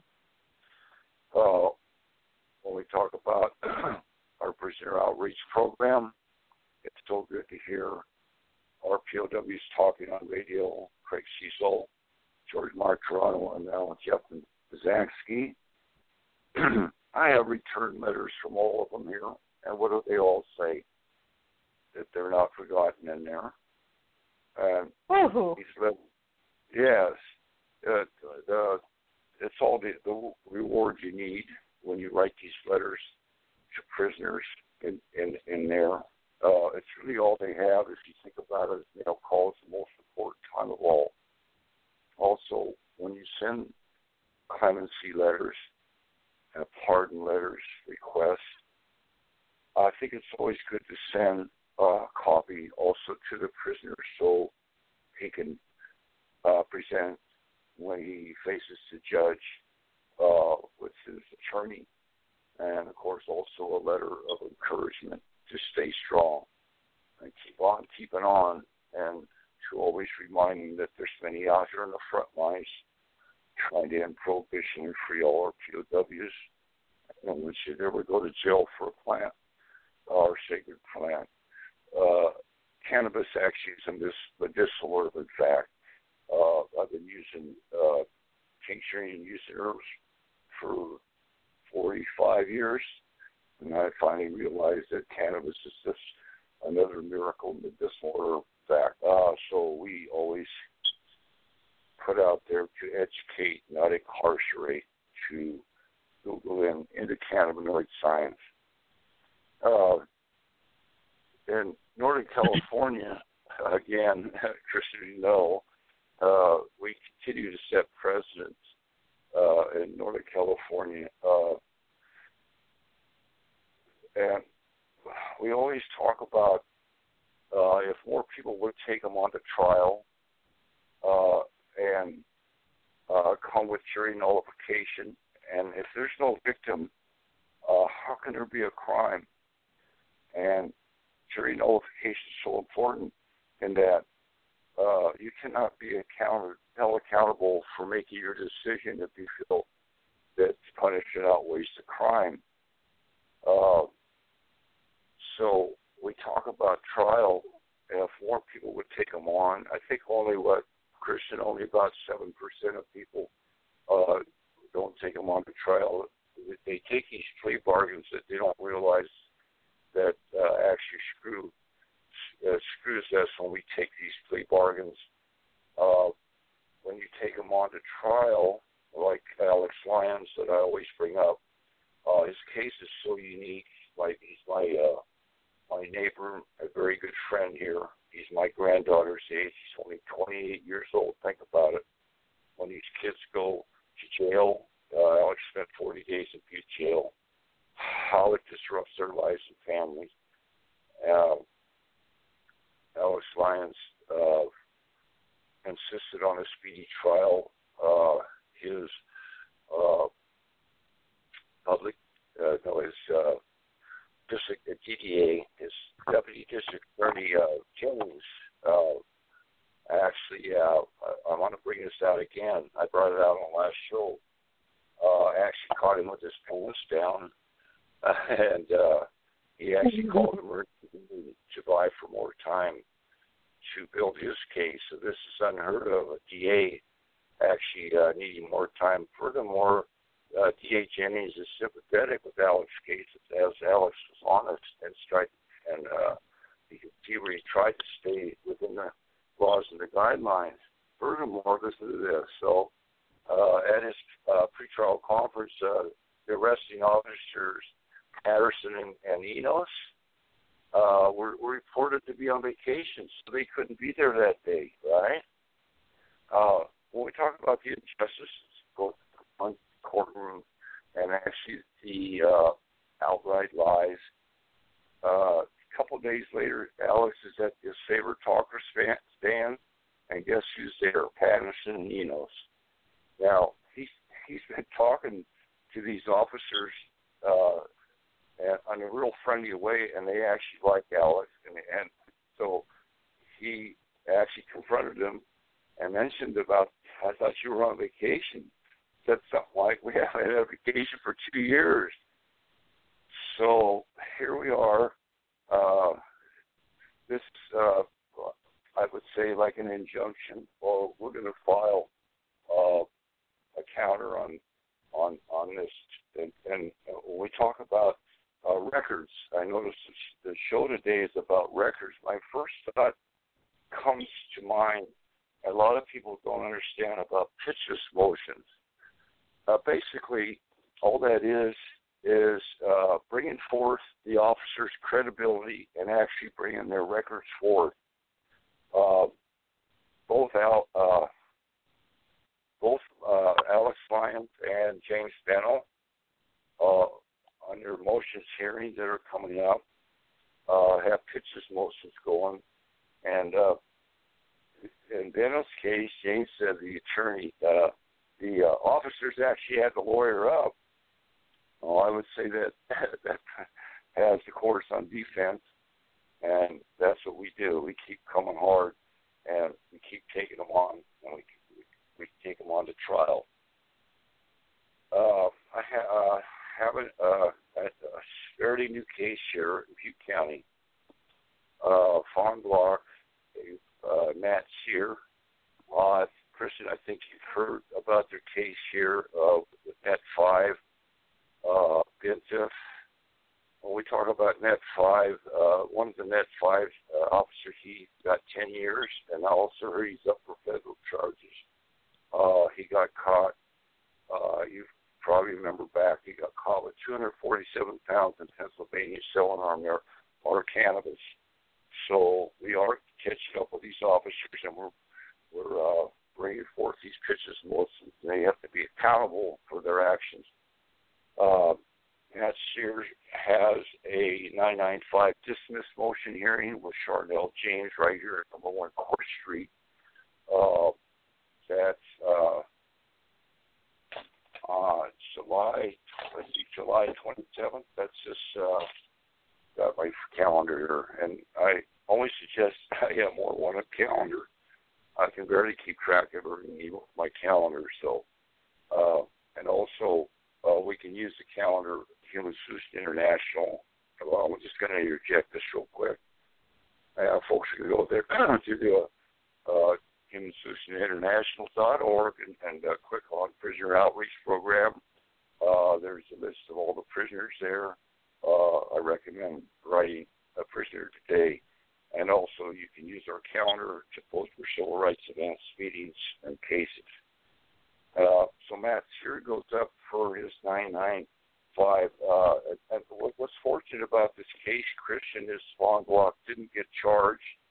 Uh, I'm not clear, uh, exactly clear. Matt said something about uh, the records or something, and so thankfully that only Matt has has the usual the usual tri- cannabis charges uh, he goes up at 8:30 a.m. on uh, July 27th, at number one Court Street, and uh, local court support is always uh, uh, requested. Uh, so come bear witness if you can. Uh, support our defendants. Uh, cut to the chase. I'm not a man of brevity because uh, why? We have a lot to say. I really feel that we have the momentum now in prohibition. Uh, I've been fighting for my right to have cannabis for 46 years. Uh, I will continue to fight for my right to have my medicine. We cannot take the right away. Yes, have our plant. And I want to remind everybody that Donna always says, everybody else, don't forget to breathe. And I want to thank you all today, Kristin, for another great show. Thank you. Thank you, Tom. Thank you, Tom. We love you. Um, you guys, that was Tom Thank you, Korby, Tom. the Northern Northern Chapter Coordinator for the Human Solution International. He holds it down for Northern California. He gets court support. He gets prisoner letters to prisoners, everything. You guys, we got Jared on the line real quick. He um he was our our our guest that didn't call in, but he's in wakey wakey wakey wakey Jared Allaway. Um, so we're just going to talk. We're almost out of time, but we're just going to say hi to Jared and find out what he's going to be up to at the Hempfest. Um, good morning, Jared. How are you? Good morning. I Hey, think, good uh, morning, does Jared. Tom, does Tom Korby have a safer shirt? He needs one. Tom Korby is I don't needs one think if so. don't. Okay, I'm gonna have to get him one. You- For I thought sure. that name for sounded sure, familiar. Yeah, you could get him called as in. uh, marijuana is safer than Pokemon Go.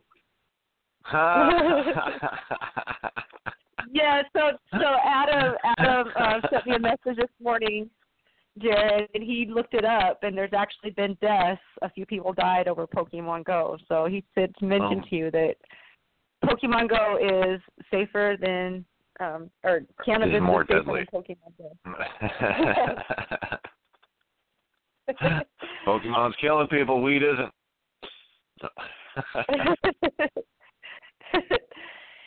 so you're going to be love a speaker at the fest, and you're going to be talking about. I'm sure you know how much safer marijuana is than alcohol. Is there anything else you're going to be doing at the fest this year? Are you going to be at the real legalization booth?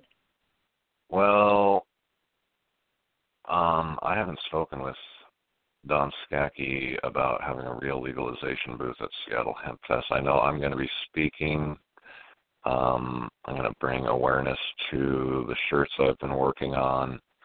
Um, I'm going to let everybody in the audience know um, 502 is not good enough.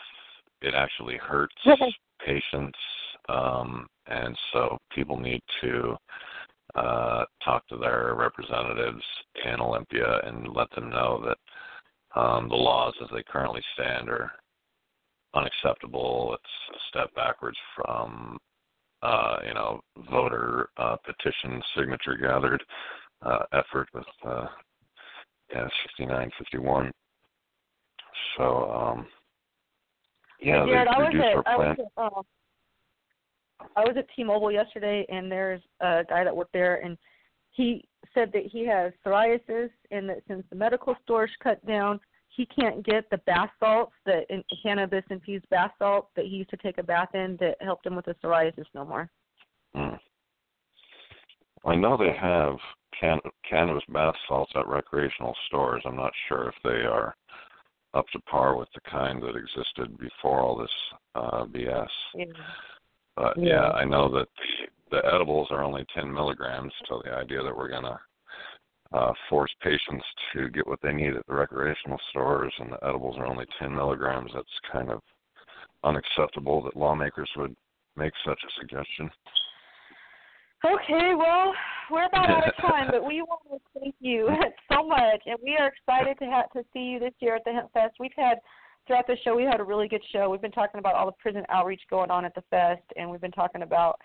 Um, we've had a few of the other speakers coming on, so um, we we are excited, and I know we get excited when to see you because it's kind of fun. We we we see the same activists at a lot of different events, and Jared Jared's one of them that that's there at all of them, every one of them, spreading his message, and it's it's amazing.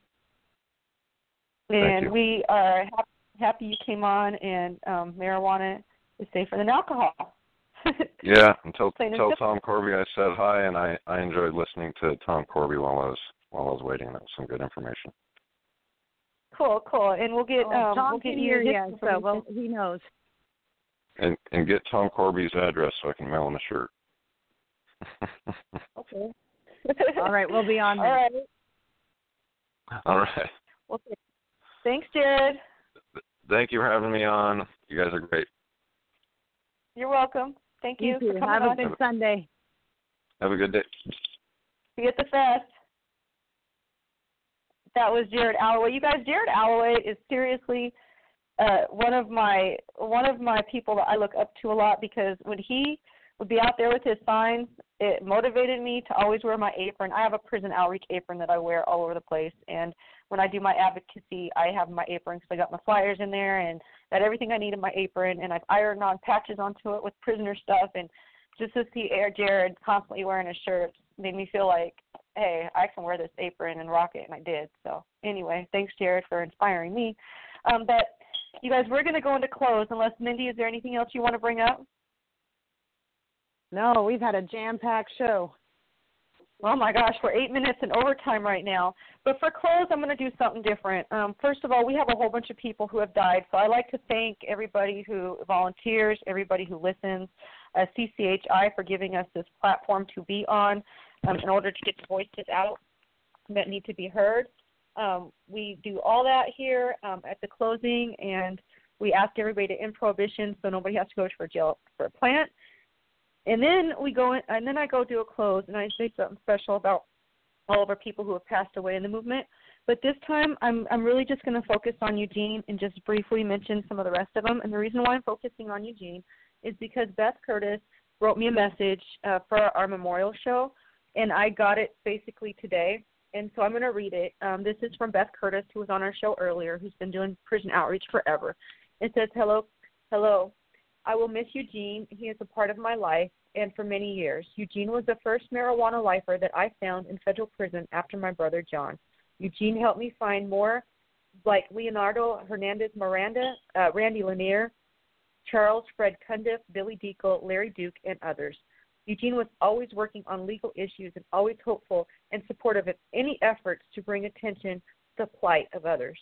Eugene was supposed to be a part of the petition for clemency that Michael Kennedy and David Holland submitted to the president in 2012. When Gene was released just before the petition was submitted, he had to scramble to get someone to fit the criteria. Finally, Charles Cundiff wrote me back and was added. The criteria was nonviolent marijuana only over the age of 60 with a life sentence, not a de facto life. When Gene called to say that he had found out that he was resentenced to time served and would be released that day, I asked him to let me know as soon as he was out, and I waited. I thought I wouldn't be able to breathe till I heard from Gene, and for two days there was no word. Apparently, he was to be released. He was told that the prison personnel is doing the paperwork and had gone home for the weekend. He waited patiently with grace. Gene was the first to be released, and I will never forget the overwhelming relief knowing that there was hope for others. Beth. And there is hope for others because since Eugene's been released, so many more have been released. A lot of Eugene's friends he's been able to reunite with after spending decades and decades in prison for cannabis.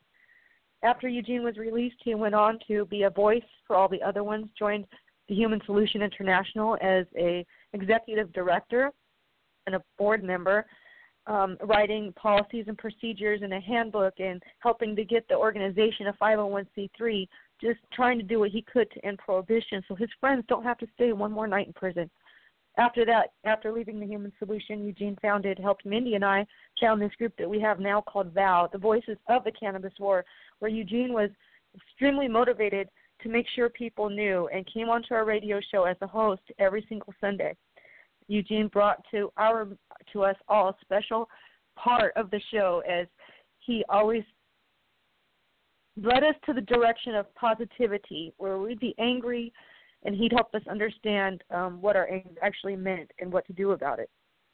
So please, if you are listening to the show today, I just want to say rest in peace to Eugene Fisher. He was a man who really stood up for himself and others, and I uh, love him so much, and we miss him. So rest in peace, Eugene. Um, rest in peace to my father, Richard Flor, who I had to take off life support while he was shackled to a bed because of cannabis. He helped so many people. Also, Rest in peace to Jerry Shepard and Mary Jane Jones, who were shot down by the federal government over 20 times about 20 years ago, who left behind uh, baby Jake and Stacey Theis, who carries a green, green, green, green bus around the nation um, due to due to what happened to her, her aunt or uncle. Also to Jack Herer, who taught us about the plant, who said, who tells us that all about the conspiracy. Get the book Emperor Wears No Clothes. Also to Peter McWilliams, who wrote us a couple books about inspiration. Peter um, died in the movement, choking over his own vomit on probation while he was serving for serving time for the plant on probation, and also to Bill Lamorte, who passed away on the 4th of July for serving a life sentence for cannabis after 20 years, who was close friend of Eugene. Eugene said he had a major heart attack. We also want to say rest in peace to Larry Harvey, whose family is going to be going to prison someday soon if um, if the laws don't change.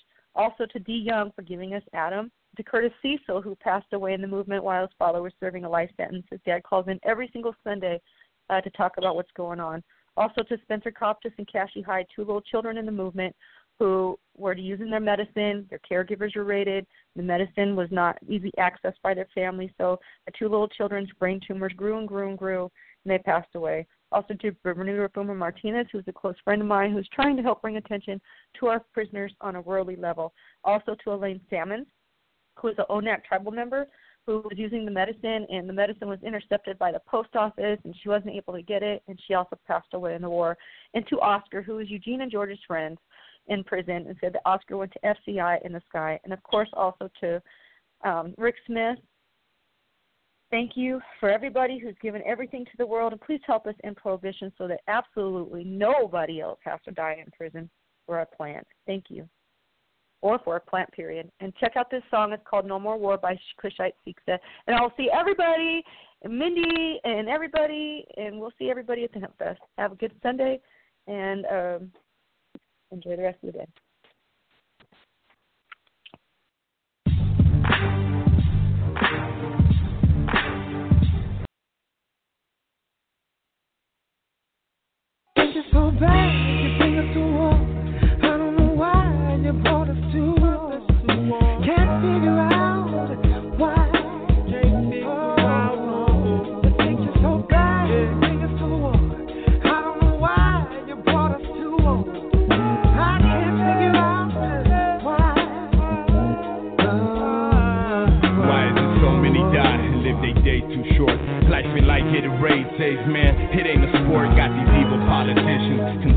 the. And these wicked ass witches aborting the youth to tell you the truth, man. I can't hack this. I'm losing my patience like a damn malpractice. 2012 and they still manifesting destiny with military industry complex style weaponry. Depriving heads of righteous men while sipping on the Hennessy. CIA means coke in America, apparently. It's been a narco plutocracy since the 70s. Corporations profiteering, domineering everything. Radio, press, news, and the media. You better learn to discern from the bullshit that they're feeding you, like GMOs from Monsanto, ringing alarms at family farms so man can't grow.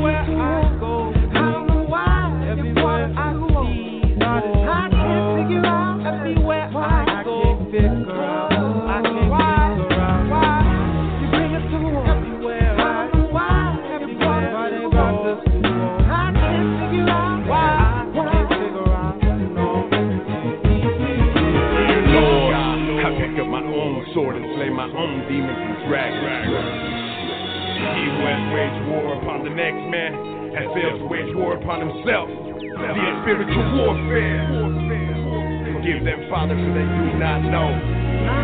Now when I say no more, you say war. No more, no more. Hey yo, we've had questions, but they blacked answers. For peaceful revolution like the Black Panthers. Cause we got solutions, yup, the answer to cancer. But they still got it up on schedule one. Why? Cause they making funds off of federal runs, selling American guns for drugs in Mexican slums. The fast and the furious, killing off our children. Time to make a stand and demand the masses furious.